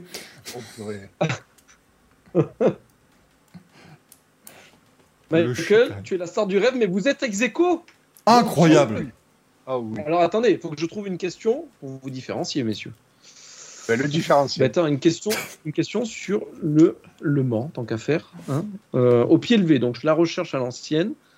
Euh, hop. Le premier qui répond, il, a gagné. Ok ah, bah, Je suis prêt, moi. Euh, bah tiens, quand est-ce qu'est sorti le film Le Mans? 2019. Non, 1971. Exactement, bravo. Ah, pardon. Parce qu'ils ont tourné les scènes de course au 24 heures en 70. J'ai pas dit Le Mans 66. et d'ailleurs, ah aux États-Unis, ne s'appelle pas Le Mans 66, mais Ford versus Ferrari. Exactement. Enfin, Ford v Ferrari. V, Ford V. Et, d'ailleurs, euh, c'était le... Mans 71 avec Steve McQueen. Hein. Oui, qui d'ailleurs devait à l'origine être, être, euh, un film sur la Formule 1. Encore Ils ont fait comme comme Avant que oui, en fait, le bah, c'est une longue histoire que vous pourrez retrouver sur France Racing. Putain, j'en peux plus. Mais en fait, c'était avant que euh, le projet ait été retardé et Frankenheimer avait déjà attaqué euh, Grand Prix avec Yves Montand, etc. Et du coup, McQueen a abandonné son, son film sur la F1 qui devait s'appeler, je crois, Day of a Champion, un truc comme ça. Day of Thunder. Day of Thunder petite anecdote que je voulais aussi poser en question, mais ça, faisait un peu trop. Euh, le Mans 66 devait s'appeler à la base Go Like Hell, et ça devait être avec Tom Cruise et Brad Pitt dans les rôles principaux. Sauf que, ben, en gros, dans le panel des réalisateurs sur la réalisation au Comic Con 2020, Kozinski a révélé que cette version allait même jusqu'à une lecture de table, mais a finalement été abandonnée car le budget prévu était trop élevé. Voilà. Ah, Vous le savez. Ah, Sopico que c'est quoi cette brosse à chiottes en casse 4 Ah non, non, non, non, non, tu ne peux pas utiliser des ah mots pareils. C'est le, c'est le merdolino. N'insulte pas le merdolino. C'est le manche à couilles d'or, c'est extraordinaire. C'est Alessi qui commercialise ça. Si tu as 250 euros, tu peux t'acheter un merdolino. Euh, à un moment donné, c'est la mascotte de l'émission. On a les mascottes qu'on mérite. on, a une brosse à chiottes. On fait ce qu'on peut. Très largement. Euh, en tout cas, merci beaucoup Louis, encore une fois, pour cette très très bonne euh, partie d'émission. J'espère que ça vous a plu parce qu'on a fait trois bonnes heures là, de, de, Racing Café pour la reprise. Ça me paraît pas mal. Hein, trois petites heures comme ça. Ah pour, euh... dit à ma femme non mais tu sais je participe qu'à la fin parce que j'ai pas grand chose à dire aujourd'hui au final c'est les émissions les plus longues à chaque fois qu'on se dit toujours toujours mais toujours hein, à un moment donné en même temps, on, s'était dit, voilà, j'ai vu le truc, j'ai fait, j'ai invité LFB et Fabien Gérard. Bah écoutez, on va faire 9 heures sur le Mans, puis après on verra où on va être. Et c'était, mais c'était très sympathique. Et on, a hâte de les retrouver, les amis, euh, bien sûr. Du coup, on créateur. Oui, il y, a un code créateur, bien sûr, hein, pour le Berdolino, bien sûr. Hein, c'est le, mettez le code créateur Racing Café, en un mot, euh, avec un et au bout, et ça marche très bien. Euh, du coup. Racing eh bien... pour les intimes. bah, bien sûr, c'est pour si vous mettez le code DIGRACI, vous avez 90% de réduction. Ouais, et il vous en offre. Augmentation. D'augmentation, c'est un scandale ah de, mettre ce code-là. Euh, merci beaucoup d'avoir été des nôtres. Je vous rappelle pourquoi l'émission a lieu un mardi, c'est parce que ce week-end ce sont les 24 heures du Mans. Euh, je vais tâcher de vous faire des lives sur Twitch. Alors, on va essayer d'en faire un au, moins pendant euh, l'hyperpole euh, de jeudi. Comme ça, voilà, c'est une demi-heure. Tu vas nous montrer les voitures ou tu vas faire l'influenceur? Juste que je sache. Non, alors je vais. Alors je vais, je vais faire un truc euh, innovant, c'est que je vais me filmer dos à la course comme ça, comme euh, tous, les, tous les influenceurs, bien entendu. J'ai pas envie que vous ah. les voitures, c'est quand même ma gueule qui compte le plus. À un moment donné, euh, voilà. D'ailleurs, je, je, vais même changer un petit peu parce que je trouve que, je sais pas vous, moi je trouve que la, la, actuellement on n'est pas top niveau, vous savez sur comment on met en fait le l'image. Voilà je trouve que comme ça on est mieux. L'image est mieux répartie si je la mets comme ça. Voilà c'est un peu plus sympathique pour cette émission. Donc je pense rester comme ça jusqu'à la fin. Ça on dit quel enfer quelle horreur mais Faites-le partir, c'est plus possible. Oh, Jean-Piette, excuse-moi euh, Gaël, Jean-Piette un petit peu chez toi. Jean-Piette, Jean-Piette, bonjour Jean-Piette. Jean-Piette Jabouille, bien sûr. Alors, bien entendu. Euh, bon, merci en tout cas. Donc on va, on va faire ça. On va essayer au moins aussi pour le live, pour le, départ. Et puis il y aura des lives. Donc euh, abonnez-vous à la chaîne si ce n'est pas encore fait, évidemment. En tout cas, followez-la pour avoir les, notifications de, live. Et aussi sur, je les mettrai sur mon, sur mon compte Twitter pour vous dire quand je Tu n'as pas accès au paddock ni à la pit lane. Ah, rien du tout. Non, non, non. Ah, non. Tu pourras pas, tu pourras pas te faire écraser. Non, Gaël, je vais pas faire un selfie devant une fun cup dans la pit lane. Non, désolé. C'est pas, c'est pas au programme. Salut Tetsuo. Bon, bah, tu viens pas au bon moment. Hein. Bonsoir à toi, mais rassure-toi. Comme je vous rappelle, les amis, toute euh, la semaine des 24 heures du Mans, vous la suivrez ici. On essaiera de faire des trucs. C'est la première fois de l'émission que tu dis, les amis. Ah non, moi je crois que c'est la 9 déjà à peu près, mais, euh, mais, mais c'est la première fois qu'on le remarque. je pense qu'on en est là. mais euh, non, non, vraiment, c'est en, en, tout cas un très grand plaisir de reprendre le Racing Café. Ça faisait voilà, la petite pause euh, d'une dizaine de jours. Bah voilà, on a repris. J'espère que ça vous a plu. On va remettre ça évidemment jeudi prochain. On reprend les bonnes habitudes. On reviendra évidemment sur les 24 heures du Mans, sur la course d'IndyCar aussi, bien sûr, de, de Gateway, puisque Romain Grosjean fera ses débuts sur Oval en IndyCar. Euh, je préviens, moi je, viens de me rendre compte que je ne prévois pas de dormir pendant les 24 heures. Pour beaucoup, évidemment, ce serait petit joueur de dire, mais ouais, c'est-à-dire que je vais faire les 24 heures, je vais rentrer, regarder la course d'IndyCar, puis je vais repartir. Ça va être sportif cette affaire, encore une fois, mais bon, on va faire ce qu'on peut. C'est la passion, bien entendu, euh, qui nous guide. Merci Gaël, merci Greg, ça a encore une fois été un grand plaisir de vous avoir parmi Merci à vous deux et merci le chat. Merci, à LFB et merci Fabien aussi, hein, qui sont euh, euh, passés en début d'émission pour parler du Mans. Merci beaucoup le chat, vous avez été encore une fois extraordinaire et on se retrouve euh, la semaine prochaine. Ciao, ciao. Ciao, ciao.